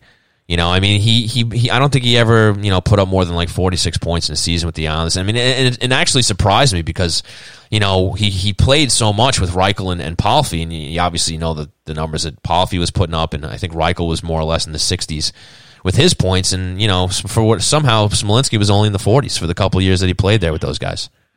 Yeah, I mean, and he was miserable here. He wanted he wanted out. Uh, he ended up he ended up going in the Palffy trade. If I'm not mistaken, he was traded uh, in the Palffy trade To uh, LA. to LA. Yeah. he just he he wanted out so bad that Right. he, he convinced Milbury to, to, to to trade him along. And the Islanders were looking to get rid of salary any way that they possibly could, so they put every dollar they could in that trade, and uh, and just had LA just piling on, you know, picks and and prospects uh, Yeah. coming back. So and that brought Olli Jokinen back. He was the main piece of that trade. And who Right, knows and- what kind of Islander he would have been if he wasn't dealt the next day. I'm exaggerating here, but you know, and this is and here's and here's the funny part. Milbury didn't even want Olli Jokinen. right? Milbury wanted Scott Barney. That was the guy Scott Barney? wanted as a center. Scott Barney. Who was the hell is that? wanted. Go look him up. He had one good year, and then he had back problems, and he, he was gone from the NHL after a couple of years. But that was the guy who. So he settled for to take a Jokinen. piece of the- he, you know, the NHL told him you have to take Jokinen. What? The NHL told him you have to take Jokinen. There's no way you can make this trade trade because they knew it was a salary dump. Right. Because you know right. the, first the original the original trade was was he's that going to go to the Rangers, right? Wanted to trade Palffy, went to the Rangers. He Yeah. wanted, they wanted to trade him to the Rangers. Milbury leaked the deal to the press in order to get it squashed. Ah, that was he went one of the few smart things that Milbury did. Yeah, well, yeah, one of the only smart things that he did. So, so Milbury ends up being, getting back to the table, and he gets LA, and nobody really wanted Palffy because they didn't want to take on all the salary. They wanted, you know, they they wanted the player, they liked the player, but they didn't. They knew that they couldn't trade any salary back, and not a lot of teams were involved. Bettman ends up getting LA involved to pull this trade off because they wanted Palffy out there. They had picks, they had prospects, they Yeah. wanted to make the trade. So, so Milbury goes to LA and tells them, "Okay, I'll take the first round pick. I'll take Biron. I'll take this. I'll take that. Whatever." They make, you know, they put this whole package together, and then it turns around and Bettman says, "No, you can't take Barney. You have to take Jokinen." And he's like, "Well, I don't want Jokinen." And he said, and they said, "You have to take Jokinen. He was, he's, uh, he's, you know, he's a top prospect. Barney is is more." Uh, what was the word that they were looking at? It was there was more risk involved with Barney than there was with Jokin. And you Huh. have to take the player. uh, You know, they won't allow the trade to go through if, it, if it's not for Jokin. So No he took Oh. Jokin and he had him for the year, and then that's why they ended up trading him a year later. I did not know that. Yeah, I did He- not he did know not that. want, And that that is quite quite a bit of meddling from the league, huh? I mean, I get Yeah, I mean, look, and and they did it for the benefit of the Islanders. So you know, I mean, I guess in a small part you say thanks, but uh, I'm surprised that they would get that much involved. But but I do know that you know they do make sure that there there's at least some you know uh, semblance just- of balance, at least at least the the Yeah, an optic of of balance. You know, yeah. Well, they just basically told them, "Look, you can't make this. You're not." They they knew what they were doing. yeah, They were against. They were against the, the ownership trying to, to get the you know the the, the salary off the, off the books. right. So, but he was like, no, absolutely not. You, you have to take Jokic. And they made him take Huh. him. And he didn't want him. and that's why he traded him a year later. Well, I learned something new tonight, Tony. Thanks, pal. I did not know that. Mhm. Very cool. Yeah, and they traded what Jokinen play, what played one year with the Islanders, right? And he was traded for the Panthers for Kvasha and uh, and uh, and Parrish, right? That's right, with Roberto Luongo. Right. That's after right. After DiPietro, after he got DiPietro, which is another whole freaking story about the Milbury. I can go on about that for half an hour too. There, we could dedicate a whole show to the Milbury era, and maybe you know what? Maybe we should, if if we really want to torture ourselves, we could have a And if show you and want to, if you want to hear me curse for two hours, talk yeah, about the ups and downs. Yeah, well, save it, buddy. Save it because we may need it. It's, it's going to be a long off season. It's going to be a long off Mhm. season. So maybe maybe that'll be another show for us to look forward to for our self hate show. Talk about Milbury for ninety Sure. minutes, sixty Yeah, minutes. want to hear Tony freak out? Let's go on. Let's I kind of do. That might be entertaining. Oh, it would. It'll be entertaining because I, I can. I can go on all day about that guy. Well, funny enough, pal, moving on to the second D pairing after that long tangent we just went on, are two products of the Mike Milbury era, and that is Kenny Jonsson and Adrian Aucoin. That is my second D Very pairing. good picks. Two very good picks. Come on, pal. You had better D. You had definitely had better D to work with than I did. I think so. I think so. Yeah, and you had you had better D to work with. and I, you 'cause I couldn't use Potvin or you know or or any of the guys from that. You know, I, I yeah, taking Tomas, Tomas Jonsson was was like. that, that was almost cheating. Well, the only reason right. I had to take him was because he played more years after than. But than- the the scary thing before. is, though, buddy, is that you know once I get through this list of D here, and you know maybe I, I had a couple of honorable, honorable mentions, and, and maybe you, you could make a small argument for some of the guys in the current squad, which which I did not go with. So there's a spoiler, just because again they're I just feel like their palette is a little too empty still, you know. little young, little the young side. But buddy, I had well, how many years? I mean, you're talking ninety three, two thousand. You got seven years there, and then another twenty. I had twenty seven years to choose from, and you would think I'd have even more defensemen to choose from in twenty seven years. yeah, But- it's, it's, you had a you had a, a little bit of stretch there. It, it was. It, I just made it. I just made it. To be honest I, with you, I'm going to be interested to hear on the third pairing. here is your third pairing. Here is your third pairing. On the left side, Mark Streit. On the right Mhm. side, Roman Hamrlik. Good boy, I like it. So that is your six defensemen, 93 to current, Kasparaitis, Malakhov, Kenny Jonsson, Adrian Aucoin, Mark Streit, Roman Hamrlik. Excellent. I agree with. I, I can't argue with any one of those guys. Right? Hamrlik had a really. Ham- Hamrlik was solid, bro. He was awesome. He was awesome. 153 points in 300 games with the Islanders, definitely. Well, not only that, Tony, but he never really had the benefit of playing with either guy, as in Kenny Jonsson or Adrian Aucoin. Those guys were locked together. And Roman Hamrlik, he was playing with guys like Dick Tarnstrom. You remember that? You remember Dick Tarnstrom? Yeah. And I Marco Kiprusoff, what a nightmare that guy was. He was part of that D. And you know who else was on that D? Just just a just an Islander honor, honorable mention. Not so much for for either of these lists, but Radek Martinek, pal. He was part of that defense. Radek Martin? Yes, he was. Now, Like 400 games for the Islanders, if you think about it. right? No, yeah, yeah. He, and he was he was like the the defenseman that would never go away. he kept coming back. They even he went to Columbus for a little while. He came back, and then he he would he'd be like the emergency guy if they had some had some injuries. Radek Martinek had a long, extensive Islander career when none of us knew who the hell he was when he came to the team back uh back in those those two early two thousand years with under Milbury. But he was a good soldier, man. He was a good soldier. Yes, he was. But Yes, Roman was. Hamrlik was a great defenseman on this team, and again, he did it. You know, I think that at least the first year or two, uh, you know, with a kind of rotating, you know, pairing, you know, whether it was Dick Tarnstrom or whomever, until they brought in Janne Niinimaa. Uh, what was it? A year or two later, Janne Niinimaa. Oh my Yanni, and I mean, you look I at so on paper, Jan. Right, because you look at those top four D.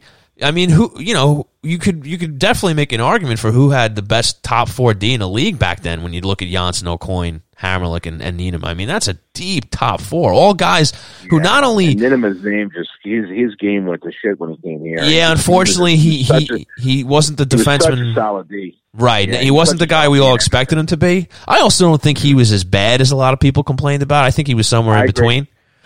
A But.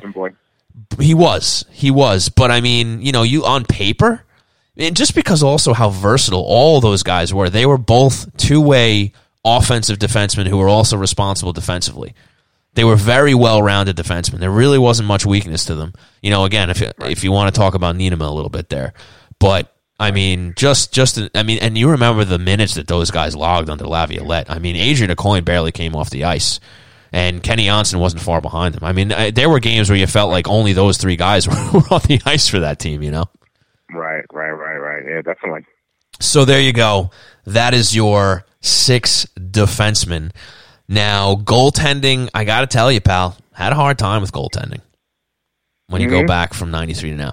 Now, you know, maybe your first inclination when you include a year like 93, you think about Glenn Healy, and you certainly, you know, cannot discount what he did in that 93 run. But again, full body of work. I, I just, you know, you look at all, Not impressive. all the right, not not that impressive, and just all the goaltenders that that you've had since then. And I think this is this is the category where you're going to have a lot of people with different opinions because you know you- they did have some good goalies over the years. I think you can make arguments for different guys. I mean, look, Glenn Healy, Chris Osgood, Jaro Halak. You even have to throw Thomas Greiss in there, even though he was only expected to be a backup. But how do you discount that? You know, 2016 year, right? We talked about that last week. You know, taking them into the second round for the first time in forever since '93 Right. right? And Robin Lehner with the year he had last year. I know it was one year, one and done, but you know it's hard not to discount it. And look, for all the flack that Rick DiPietro got, he did have a couple of good years before the injuries just completely. Very, he had a couple of very good years. Right. He did. He did. And you know, it, it's it's you know, a lot of people don't want to acknowledge that because again, full body of work, and then you start to to grumble a little bit. So mm-hmm. I had a little bit of a hard time with this, and, and you know, I put names in here and in there. Now I'm gonna go with you know starter backup here, and I'm not gonna pick like two starters, so to speak. You know what I mean? So that made that made the backup position a lot easier for me, and I went with Thomas Greiss. I think Okay. as a backup, think that he's probably been the best backup. I think he's been the best backup that the Islanders had. Now, some people might, if you if you want to get over the, his stint as general manager, you might throw Garth Snow into the conversation as as uh, one of the better backups since then. Mm-hmm. You know, I mean that tandem of him and Osgood wasn't wasn't so bad. You know, for that Nope. time. I agree. So, I agree with you. so when you want to talk about starters, I I did for a minute think about DiPietro. I did. You know, I tried to I, t- I tried to maintain a, a balanced uh, opinion on it and throw out you know the the injuries and the carelessness and all that kind of thing. And you know, maybe if he was able to stay healthy, well, no, not maybe. If he was able to stay healthy and you know, I mean, not If he, get would, if he would have been able to stay healthy, he would have been the best goaltender this organization would have had. Yes. Yes. At least in this time period we're talking about. Yeah. But unfortunately, that's not what happened. That that's not the body of work. He had a couple of good years. He put up some great numbers. So I think this pick is going to be controversial. But again, it's it's also you know because of time put in, and it ends up actually being a goaltending tandem. But I think my starter is Jaro Halak. I think it is. okay. Yeah. Um, I wanted to go with Osgood. Maybe maybe another day I pick Chris Osgood, but I think I'm going to go with Halak for this for this particular I'm squad. I'm I'm a little surprised at that. I'm a little surprised at that. well, you're you're you're free to you're free to tell me why I'm wrong. No, I'm not saying Pick somebody I mean, else. you know, who who would you have put there? the only guy who I could I could probably make an argument about, and and I know it was towards the end of his career, but he was very solid for the Islanders, and that's Evgeny Nabokov. Yeah, no, no. I thought about him too, and and and I get it. I do, I do. But again, it- like you said, it was towards the end of his career, and and God, we we know what that last year or so that he had was was did not look good for him.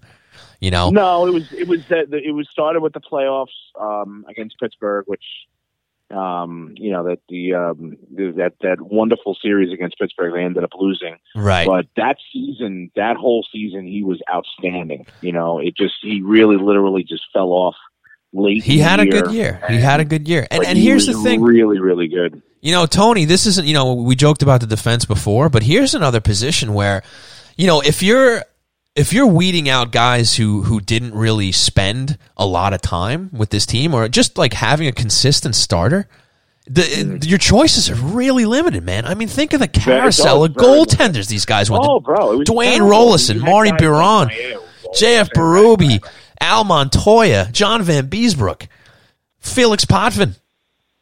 Think of all these Yeah. goaltenders that came in and out of this organization since then, right? I mean, after Yeah, after Luongo, Oh, you know who I forgot? You know who I forgot who didn't even cross my mind, probably because of the era he played in?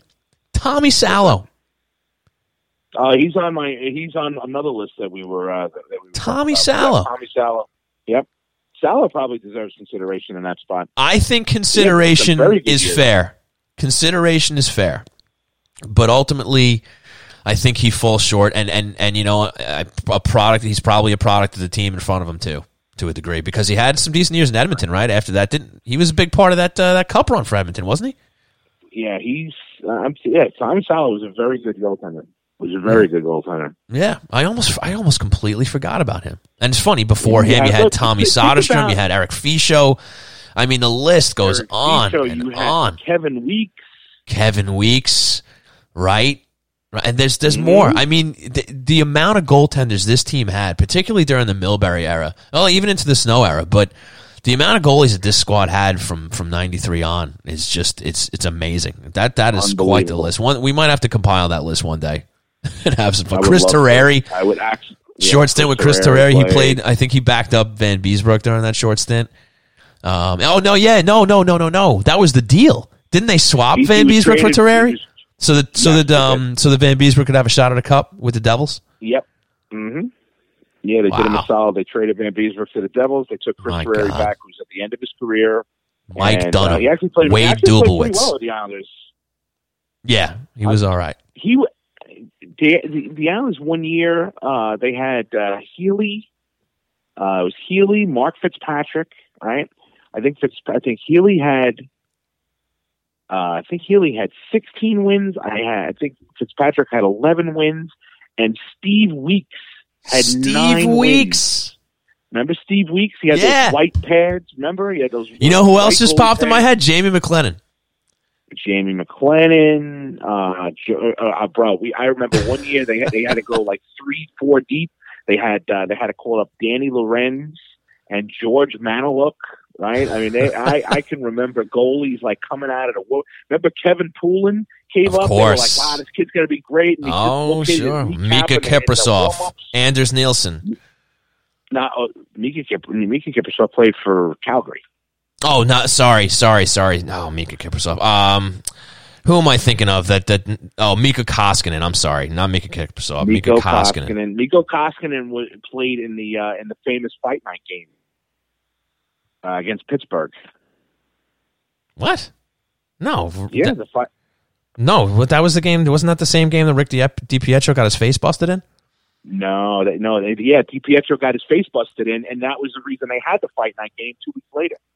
Oh, okay, okay, okay, okay. I was I was blending them together. Okay, I got you. I was actually I actually covered that game. I was in the press box that night. Ah, I was in the locker room after the game after that that bloodbath. It was unbelievable. yeah.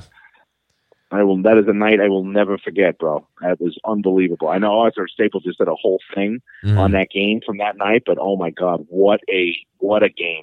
It was a whole leading oh, up. Oh, I to it. remember. You knew there were going to be fireworks, but bro, I took a. I still have the picture. I took a picture of the bench midway through the third period with like six guys on it. Oh, I remember. I remember. Yeah. Zenon Konopka led that whole thing, from what I Yes, from what. I gather. he was he was the ringleader behind that. Yeah. Yes, he was. Yeah. Yes, he was. Yeah, he also was chose an awful was- goal song for the team then too. But you know, whatever. What are you gonna do? live, live is life. Yeah, that was that was a poor choice. I wouldn't have chosen well, that. That's that's my opinion. Yeah, well, I oh, I know you wouldn't have chosen that. So so who who would your goalie have been, pal? Who would have been your starting goalie for that for ninety three until now? um, Chad Johnson. uh, yeah, That's another one. that, that had have been a good one. Chad Johnson. Um, who did you choose again? I went with a lock. And again, it was Well, tough. we- I it was. Uh, It was tough. yeah, Hawk is. The only problem I have with Halak is that you know during his ten, during his tenure, he got sent down. You know, like uh, it got to the point where things were so bad they they literally farmed him out. So Yeah, well, you know, Um, I also wonder how much management was at fault for that than than Jaro himself. I mean, who knows? You know, well, he's he was he, listen. He wasn't playing well at the time. yeah. Um, you know, it just it wasn't a, he wasn't happy with the fact that he wasn't you know that there were the three goaltenders and you know there was a whole there was a whole thing that was Well, going again, that was little bit of a- management. But yes, Yeah, no, I- you're no, a I agree. professional. I- you're not supposed to sulk. But right, just you know, you know, get out there and play and, and do your thing. So, right, you know, I, But- I, especially when you Uh, get to the conclusion of that whole thing, it was like, what the hell were they doing that whole time? Why, in the name of God, did they even have to go through that? That whole Yeah, three-headed goaltend thing. No, they and, and look, it was the whole thing about you know thinking. I, I look, I, I don't, I don't know the reasoning behind it. I know they love JF Ruby. You know, they Only, honestly, only to else- deal him to Vegas, or or Yeah, make a deal to have him drafted by Vegas, however you want to put it. Yeah, and and and, and let's be and let's be honest here. You know, um, nobody else seems to really like JF Ruby. So you know that's Right, you know I don't think he's right. I don't think he's played in, in the NHL since. Um, but that being said, be that as it may, um, I, if I, I have I have a hard time making the case for Halak over DiPietro, and I'll tell you why. Because if DiPietro had played was healthy and played during the Halak years, I feel like he would have But he wasn't. been. No, I understand, I understand that. I understand that. But going by the numbers, even when we played, and you know, throwing out the years that he was injured, obviously, and wasn't the goaltender he was. But if you go back to those years where he was an All Star, and you know, and that, that Halak was an uh, All-Star too? year that he did lead them, Wasn't he? What's that? Didn't Halak get an All Star bid his first year? Um, I think he did. did he make the All Star team? You you keep talking. I'm going to look it up. All right, but going back to, and I- remember that that first round loss to, to Tampa Bay. That that team was just a dynamo. Um, DiPietro played fantastic in that series. They believe they shut out in that series. Um, Yes, he was named to the really, really 2015 All Star game his, his first year. That yeah, when they went on the run, when they went, you know, it was the same the same, year they went seven games with the Caps. He, he went to the All Star game that year. okay, so I, I, I just I, I have a I would have a hard time. I, and this is just my opinion. Obviously, I would have a hard time giving Halak As an injury nod over- replacement, I guess I got to give you that. He he went as an injury replacement, but he still went. Okay, but uh, I, I would have a hard time um, picking Halak over DiPietro. Okay, all right, yeah. I just I feel like I could see why you did it. I just I couldn't do it. Okay, that's fine. Again, you know, I tried to throw out, you know, fan loyalties or even like player loyalties to the team. I mean, look, you know, despite the the rough go that DiPietro had, I mean, that guy bled blue and orange. I mean, there's no question Yeah, about it. He does. loved being an Islander, and does. he did everything that he could. And, and look, it, it's so terrible what happened with his career. Now, was he a little irresponsible? Maybe.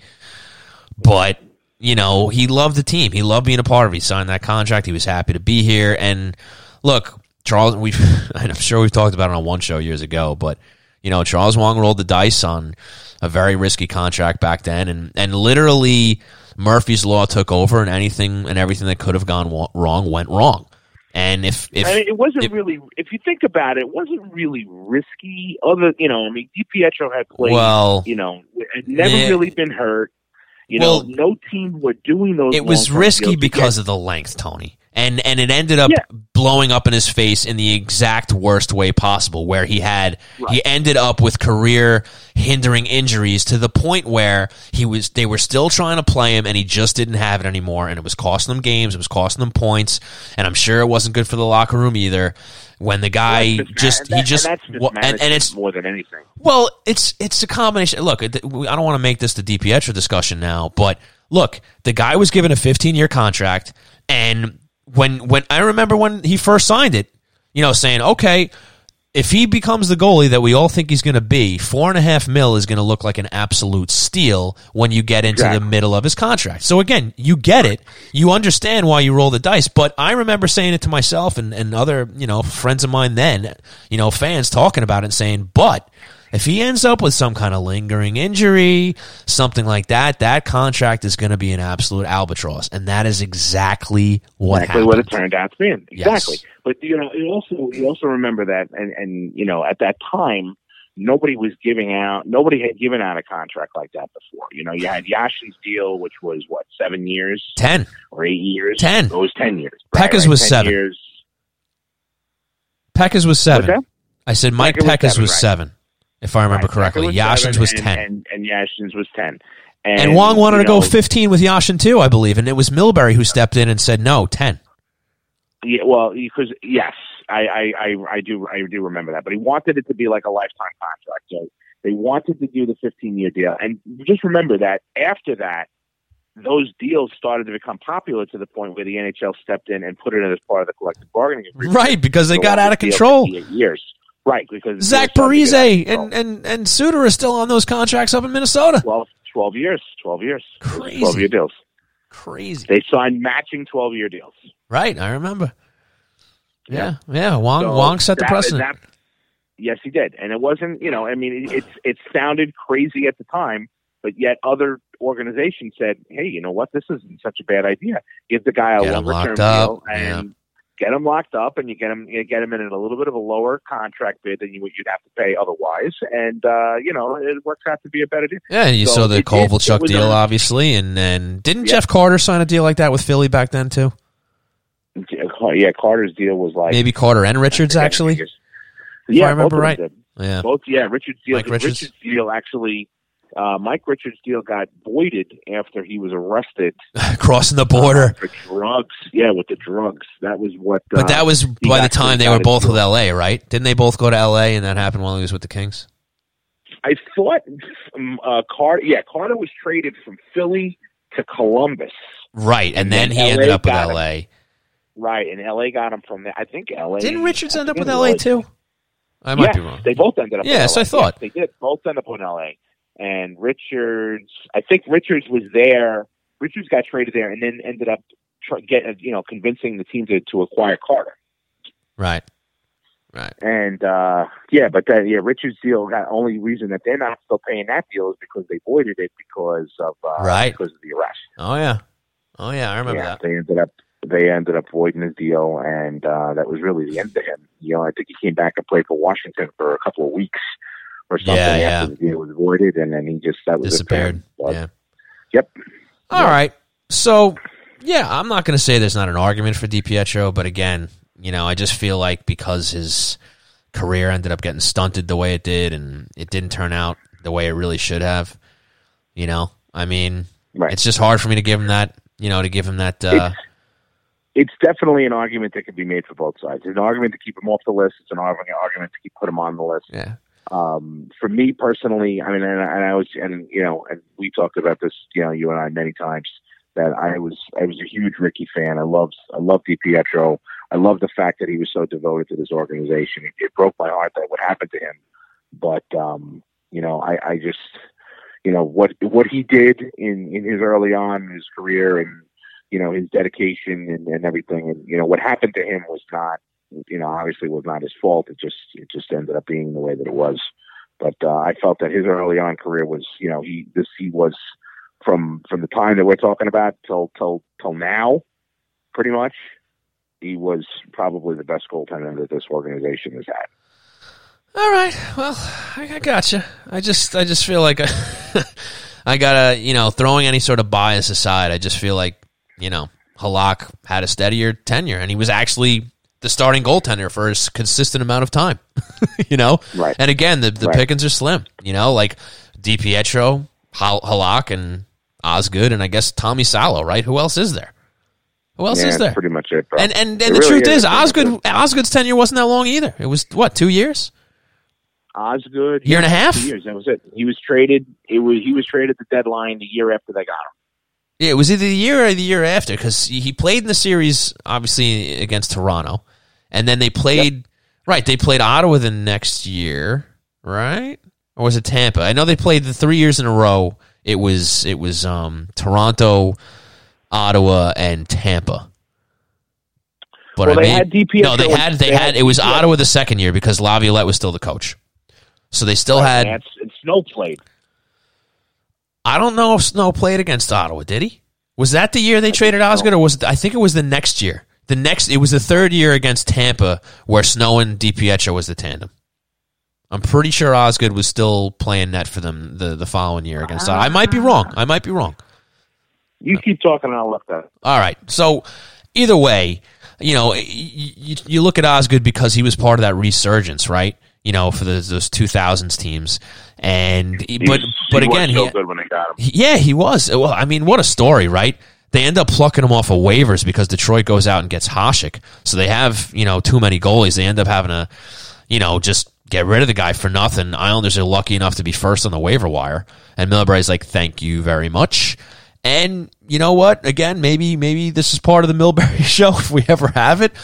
But he Milbury had himself quite the summer you know, to resurge that. I mean, obviously it was short lived. It didn't go as, as far as we would have wanted. And I still argue to this day if the Islanders had a, gotten out of that series against the Toronto Maple Leafs that they could have went to the finals. I still believe I that. I still believe that wholeheartedly.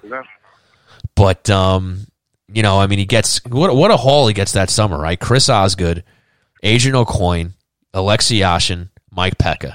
Your top two centers, your starting goaltender, and a top pairing D all in one summer, almost all in one draft weekend. Pretty impressive. And I mean, say what you want about Milbury. Look, we, we all know his his full body work is not something to look back on fondly, but you know that gave a, that gave Islander fans that summer gave Islander fans a lot of hope for the first time in a very long time.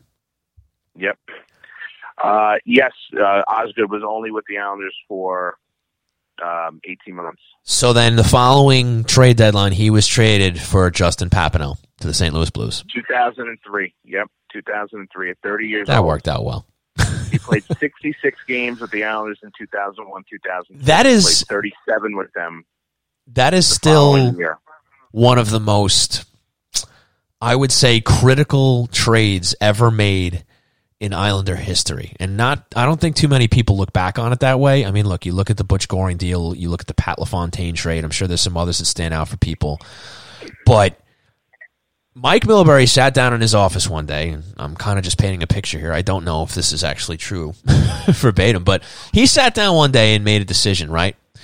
Who, which goalie am I hanging on to? Am I going to hang on to Chris Osgood or am I going to hang on to Garth Snow? Who, who do I want mentoring Rick DiPietro? Who do I want being in a tandem with Rick DiPietro? And, you know, maybe somebody knows the reasons. Maybe you know the reason, Tony. I don't.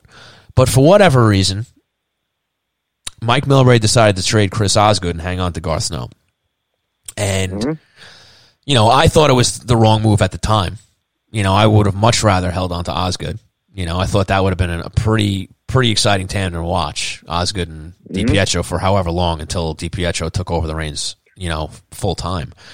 But mm. but now looking back, look at look at the the history, look at the the line of, of, of the timeline that was paved because of that decision that Mike Milbury made. Because if he doesn't make that call, if he if he you know gets rid of Snow, whether he deals him, waves him, whatever the hell you want to you want to do, and he decides he'd rather keep Osgood, Garth Snow never becomes the general manager of this organization. Nope, that never happens. We don't know who ends up being the GM. I mean, who knows? It could have been somebody worse. who knows? Who knows what what name Charles Wang would have picked out of a hat after he canned Neil Smith look, forty days into his look, tenure. Can, and, and all and in all honesty, bro, I mean, we, we again, this is another conversation that we've had many many times on this show. But you know, you can go back and you can you can blast Garth Snow for a million things that he did wrong, but right, his fingerprints are all over this team and this organization right now. It's true. You can't deny you know, it. And they you did some very, very did some very poor things while he was here. but you look at this organization, the trade he the trade he pulled off, trading Griffin Reinhart, you know, p- picking Matt Barzal, picking um, you know, Beauvillier, picking Ryan Pulock. You know, I mean, do they handle they handle things very poorly? Uh, you know, throughout time uh, there, um, organizational moves, hirings, this, that, everything else. There was a lot of things that Garth Snow did that were not great. But you look at this organization, this roster, it's got his hand, his fingerprints all over it. So, you know, um, it would be very interesting to see. But I mean, honestly, I, I don't know specific, specifically why Milbury chose to trade Osgood and not trade um, Garth Snow. But I can tell you that Garth Snow, from the minute that he got here, was very, very tight with Charles Wang. So would that Love his have favorites. something- Could that have done something new for it? Could that have had some reason behind it? Yeah. prob- now that you put it in that light, Tony, I would not be surprised. right. I would not be surprised. But either way, that's that's how the history book was written, and that's how. And, and, and Charles had very tight relationships with these guys. I mean, Ricky Pietro used to call him dad, for God's sake. No, to a fault. To a fault. I mean, look, Mhm. I, I didn't know the guy personally, and I've heard conflicting things about him. I've heard people say he was a wonderful guy. Here, some people say he wasn't the greatest guy in the world. I guess it depends on who you talk to. And I, I do believe that he loved the team. I do believe that he wanted the team to win, but I also think that his personal feelings got in the way of of having a successful franchise, and I don't think he ever really, you know, grasped that, or he didn't care, you know. And and He I'm sure, he- he I'm sure to the benefit trusted. of of his players, and and I mean, I, they all seem to have a lot of good things to say about him. I, I mean, from what I've heard, he, he he did nothing but treat the players well, which is great. You want to hear that. But the problem is that he just meddled. He meddled way too much, and I mean, this conversation has been had over and over again, whether it was uh, whether it's been us or otherwise. But I mean, I guess just to put a bow on and move on, I- the guy just you know put his hands where they shouldn't have been, and and you look at the the contrast now from Ledecky and Malkin, where they hire somebody who has credentials, who who has the the history, who has the history of success, and they say this is your team, bring us a winner. That's it. Thank you very much. We'll give you the money. We'll give you the resources, and the rest is up to you you. The rest is up to Right. you. Yeah. And unfortunately, Charles Wang wasn't the type of guy that could do that, and that's why we we have you know with the history that we've had, and I can't wait for fish sticks too. you know, Yeah. I mean, it's got to happen. It's got to happen. But Mm-hmm. um, but anyway, moving on real quick. Unless you have anything to say about that team I compiled, ninety three to now. It seems like you're you're No, more I- or less on board. yep. Yep. We have we we discussed my only two questions. Okay, so real quick, I, I told you guys at the top of this, I decided to take you know different lines and put them together as a team. You know, I just I just figured it would be something fun to do on the side if you, if you had to just pick certain combinations that the team has had. So I did a top six, I did a third line, fourth line, and then uh, obviously the pairings and, and goaltending tandem. So with that, and I was a little more liberal with my choices. You know, we talked about the parameters that we had. There's one or two guys in here that you might say, "Hey, wait a second. But whatever, I'm having fun. So this is it. So first line, going with the same first line I had: Derek King, Pierre Turgeon, Steve Thomas. I think that's your first line from '93 until now. We talked about those. That's your that's your only line. That's your line.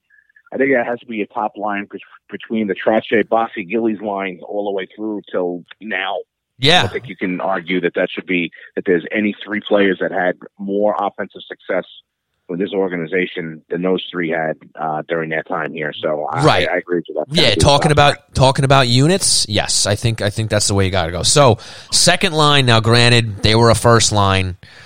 You know, during during this line's tenure, we'll say, but I kind of you know cheated, made it top six and not literal first line second. Because the truth is, the second line would have been really really difficult to do. So I went with Thomas Vanek, John Tavares, and Kyle Okposo. Because for Wow. the limited time that those guys were together, they were unstoppable. And if they had had more time together, I think we would have seen a lot more magic weave by those guys. It would have been nice to see those guys together for a longer tenure. Okay. Now, this became diff- because again, I could have dipped right back into to '93 and, and said, yeah, Hogue, Ferraro, and Flatley, right? Or yeah, I mean, I, I wouldn't. I wouldn't have gone that way. I, I, I probably would have said that the the, the Reichel, Palffy, and uh, you would have. It's Smolinski. line. You would have. Uh, I, I I would I have to only because Reichel and Palffy were just they were just unstoppable. Um, th- that was such a good combination, All right. and You know, I mean, yes, Tavares, Vanek, and and and uh, and Okposo were, were were very good, but they played 47 games together. I I, I, I can't. No, you're right. I know. I saw that. I, I was like, this is so wrong. but you know what? We're gonna make the change on the fly, Tony, because this is this is good.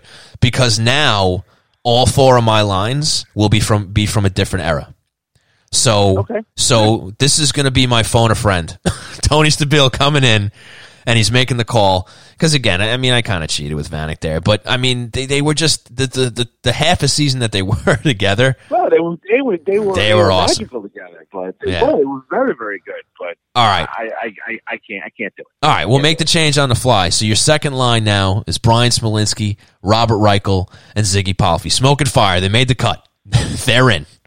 Third line. Now this is from another era, and I think this might be one of the more highly touted third lines that this team had, and, and it was it was also short lived, but it was was at least for a, season or two. And this is during the the uh, early 2000 re- resurgence, and that is Jason Blake on the left wing, Dave Scatchard in the middle, and Jason Wiemer on the right wing.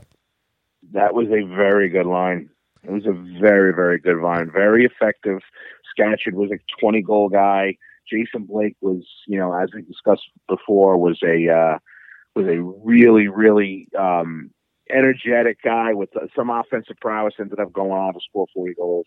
And uh, Jason Wiemer was a was just a rough and tumble kind of a guy. So that was a real that was a real solid line at third line. It's uh, it was a sum of its parts sort of thing. I mean, Dave Scatchard and Jason Wiemer never even entered the conversation if we're just you know looking at stat lines, right, and trying to come up with a team.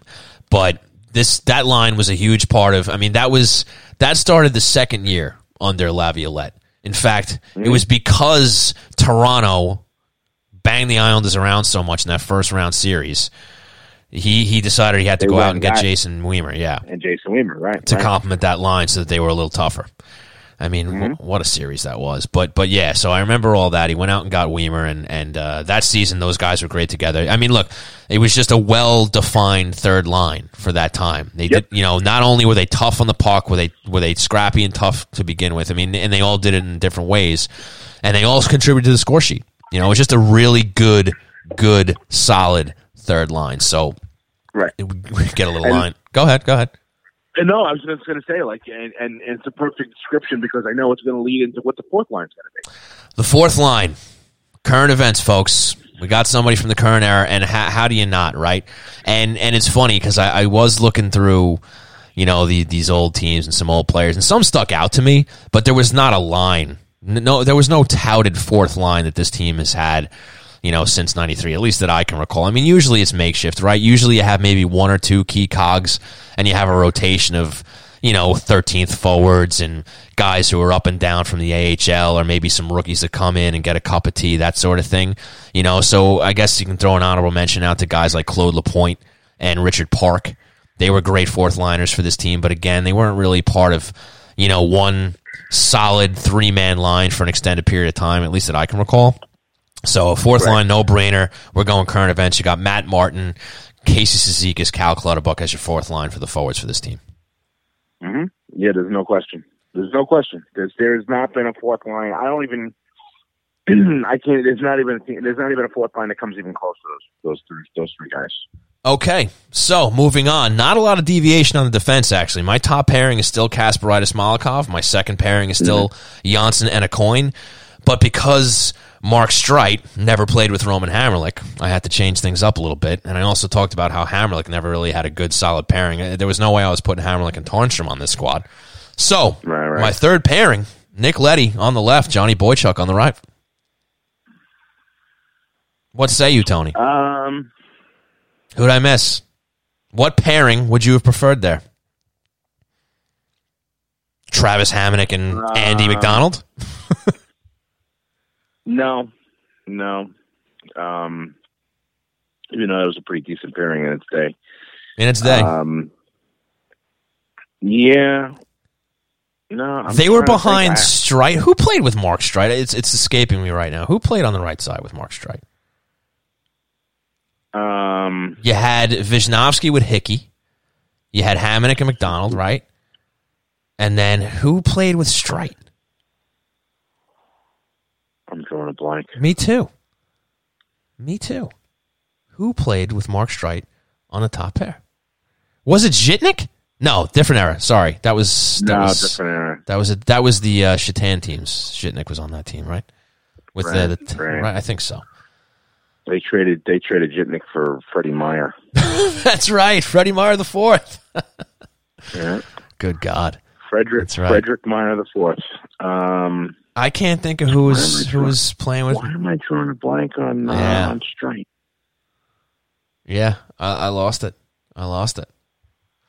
I mean, I know there was a time, and I, it wasn't that team, I don't think, but there was a time when Streit did play with Strait, and we all joked about Butch Goring having a ball with that. Yeah, yeah. I actually that was opening opening night. Uh, uh, that was it was, it was oh, opening night. They played together, Straight and Straight. I think it was, it was the first year that Straight was there, and uh, that was See, the night I don't know- Capuano Had he couldn't he couldn't coach opening night because he had uh, gallstones. I don't know if Wait for the Strait played with with Streit the whole year that season. I, I mean, the No, more I no, think no. about it, the more scared I'm getting. But but Strait did play in the in the first round against the Penguins. I mean, might, that might have been a result of injuries, but I mean, Strait was actually I remember he was the villain. It might have been either the first one of the one of the early losses when when Crosby ended up scoring in overtime. Strait lost him, and he ended up scoring a winner in overtime. That was scarring for me, but um, yeah, I don't know. I'm drawing a blank. I'm sure somebody's like, "You idiots! It was so and so." I can't. Yeah, I can't. I, Yeah. I'm, yeah, I don't, I don't know why Brendan Witt's name keeps popping. in my head. I know No, no, he was on the Nolan team. He was, you know, Yeah. I mean, you want to talk about hon- mentions? You know whose name who who who stuck out to me at least for a, a brief minute? Tom Poti. He had a great yeah, year, one one good season. great season. Got him a contract with Washington. That was all Neil Smith, buddy. Yeah, That was Neil Yeah. Smith. Man, that was when he brought in Poti, Hill, right? Chris Simon. I know one of these guys Snow brought in ultimately. It might have been Simon. I forget which guy it was. Victor Victor Kozlov. Victor Kozlov. That's right. Yep. That's right. He was great. Yeah, he had a great he had year. a great year. Yeah, He had a really good year. yeah, Victor Kozlov. that's right. That was uh, that was um, What a patchwork team that, That was. was- it was because you had, you, you lost your GM for four weeks into free agency. Yeah. Well, well, forget about that. But I mean, it was patchwork just because they signed. I mean, Neil Smith just you know just started working the fax machine. Mike Sillinger too. He was another guy. You had Simon Sillinger, oh, Poti Hill, Kozlov. I mean, it's almost funny to think about. You know how how well that team came together in such a short span of time. Right. And again, right. if if if Yep. DiPietro didn't concuss himself on was it Steve Bégin's knee in Montreal, they probably would have finished you know top four, five, six in the in the uh, in the conference Yeah, instead of instead of the Smith, when they acquired when they acquired Ryan Smyth, he at his press conference at the airport, the one that he cried like a baby. right. Um, he said he goes, "I'm going to go play for a cup." He was under the he was under the impression that that team was talented enough to to you know to, to go and play for the cup. I think they were sitting in sixth place at the time of the deal, and they were maybe like two to four points out of fourth. Like they were right yeah, there. they, they were, they were right there. and then and I know we've great. talked about this on the on the show before, but yeah, I'll never forget it because the team had yeah the team had a lot of promise. Everybody was rallied around you know Ted Nolan, and Mhm. and then he And went got, and, just gotten Ryan Smyth. and then DiPietro thought it was a good idea to go diving at the blue line for a loose puck that he, he didn't have to do. And then he got a concussion. He was out. And then Dunham came in. He was awful. Then Dubielewicz came in. And he saved the season to get them into the playoffs. And uh, then they got trounced by Buffalo. Yeah. Oh, and Brendan Witt was another guy they brought in that summer too. Brendan Witt. You talk Brendan Witt. Brendan Witt, yeah. So there's like six guys, half their D, I think. I think Poti, Hill, and Witt, I think, all came in that summer, hmm if I remember right. Yep. Crazy. Yep. Wild times. So there's your D. Kasparaitis, Malakhov, KJ a coin, Leddy Boychuk. I think we're good there, right? Oh, did you have a did you have a difference of opinion for that No. third pairing? No, no, no. I'm, just, I'm, I'm good with that. And so again, I kept it with lines, pairings, and tandems. So I went with a tandem for 93 until now. And how do you not go with Robin Lehner and Thomas Greiss from last season? I mean, even though Lehner, Lehner had a obviously a one and done, Speaking, but statistically speaking, it's hard to do. right? I mean, the numbers that they put up, they end up winning the Jennings Trophy. Lehner gets nominated for the Vezina. I mean, was there a better tandem since then?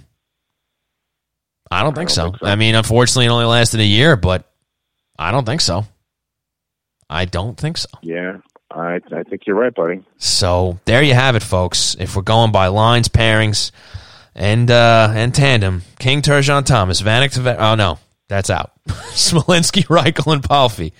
Blake mm-hmm. Scatchard Wiemer, Martin Cizikas Clutterbuck, Kasparaitis Malakhov, Jonsson, Aucoin, Leddy, Boychuk, Lehner, Greiss. And if you think I'm stupid for coming up with it, let me know. Give me your argument. Tell me why I'm wrong.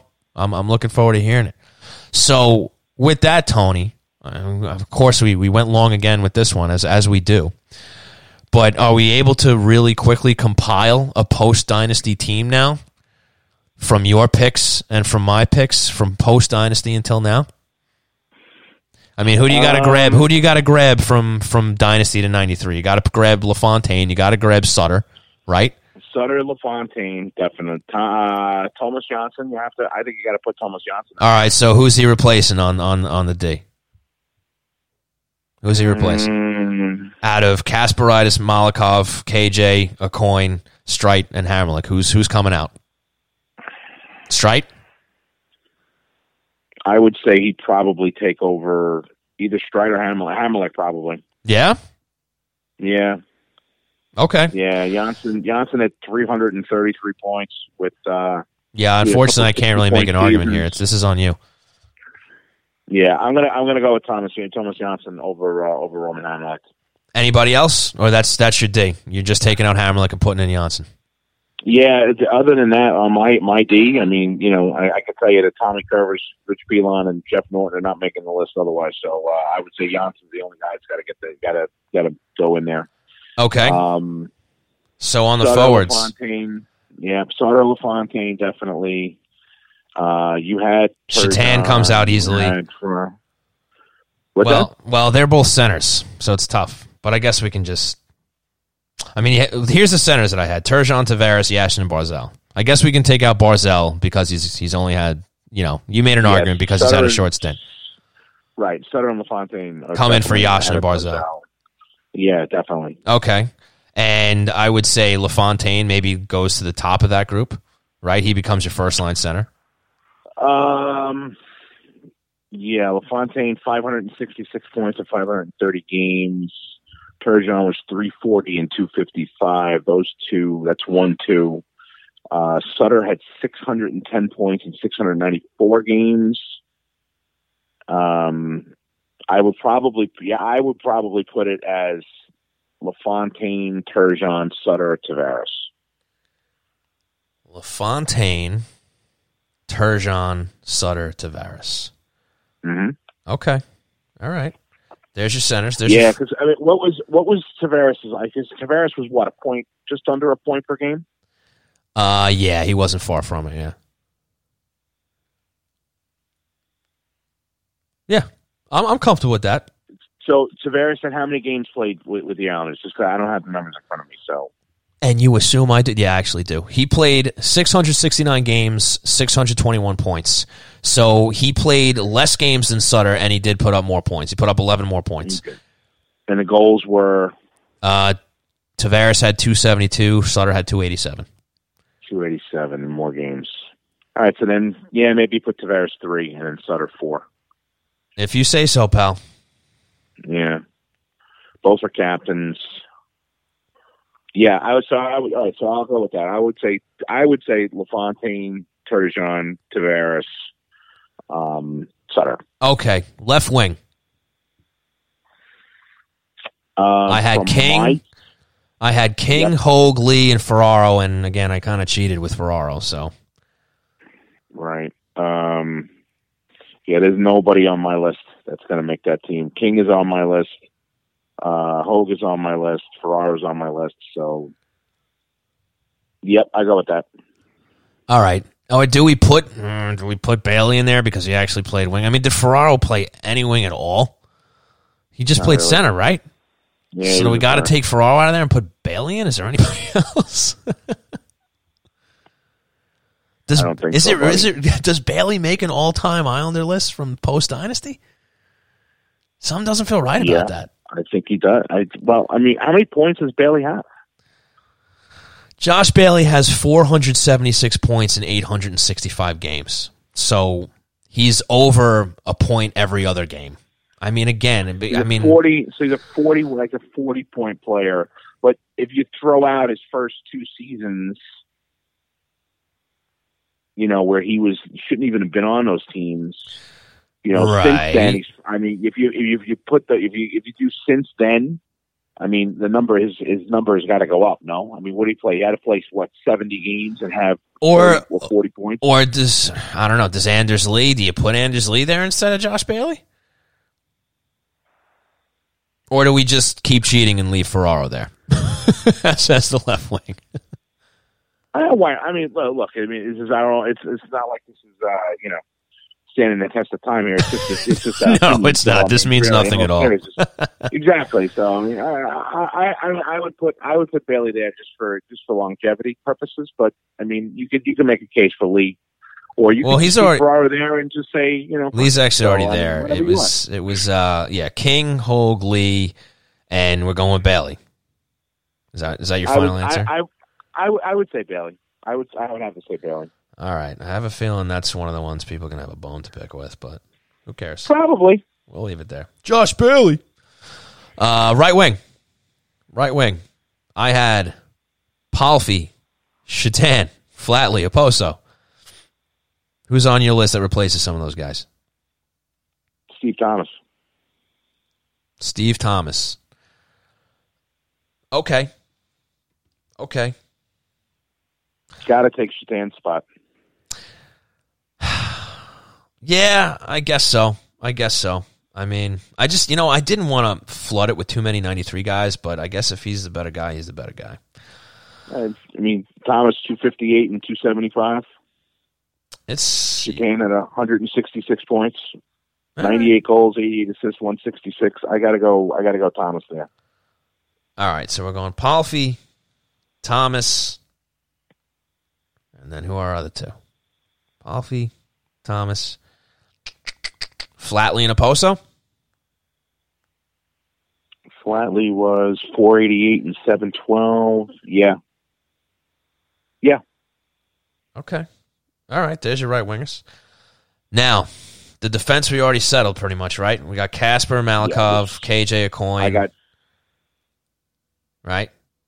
Jonsson was the only guy I said that. Uh, You put Jonsson in for yeah. for Hamrlik. You wanted Streit, yeah, Streit and Jonsson. yes, Streit and Jonsson, Okay. All right, pal. a Schwede, a, Sch- a Schwede and a Schwiss. yes, indeed. And all right, goaltending, buddy. What do you got? Does Kelly Hrudey make the cut? Mm, I think Kelly Hrudey's got to make the cut. Yeah. Yeah, I think Kelly Hrudey's got to make the cut. You got you got Hrudey, you got DiPietro, you got Halak.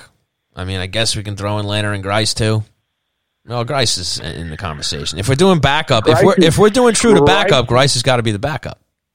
Yeah, Greiss is no question is probably. I mean, other than Roland Melanson, who was the backup um, To Hrudey. uh, during the during the Cup years before Hrudey. Actually, that was the reason why they got rid of Roley was because Hrudey had come up.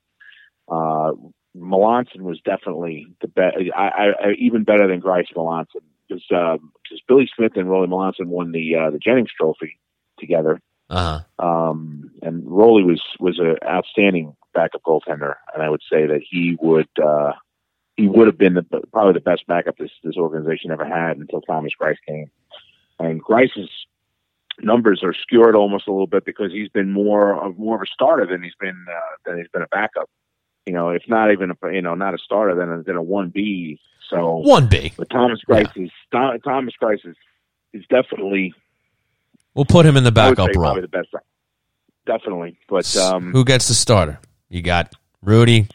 Again, Hrudey, DiPietro, Halak, Salo,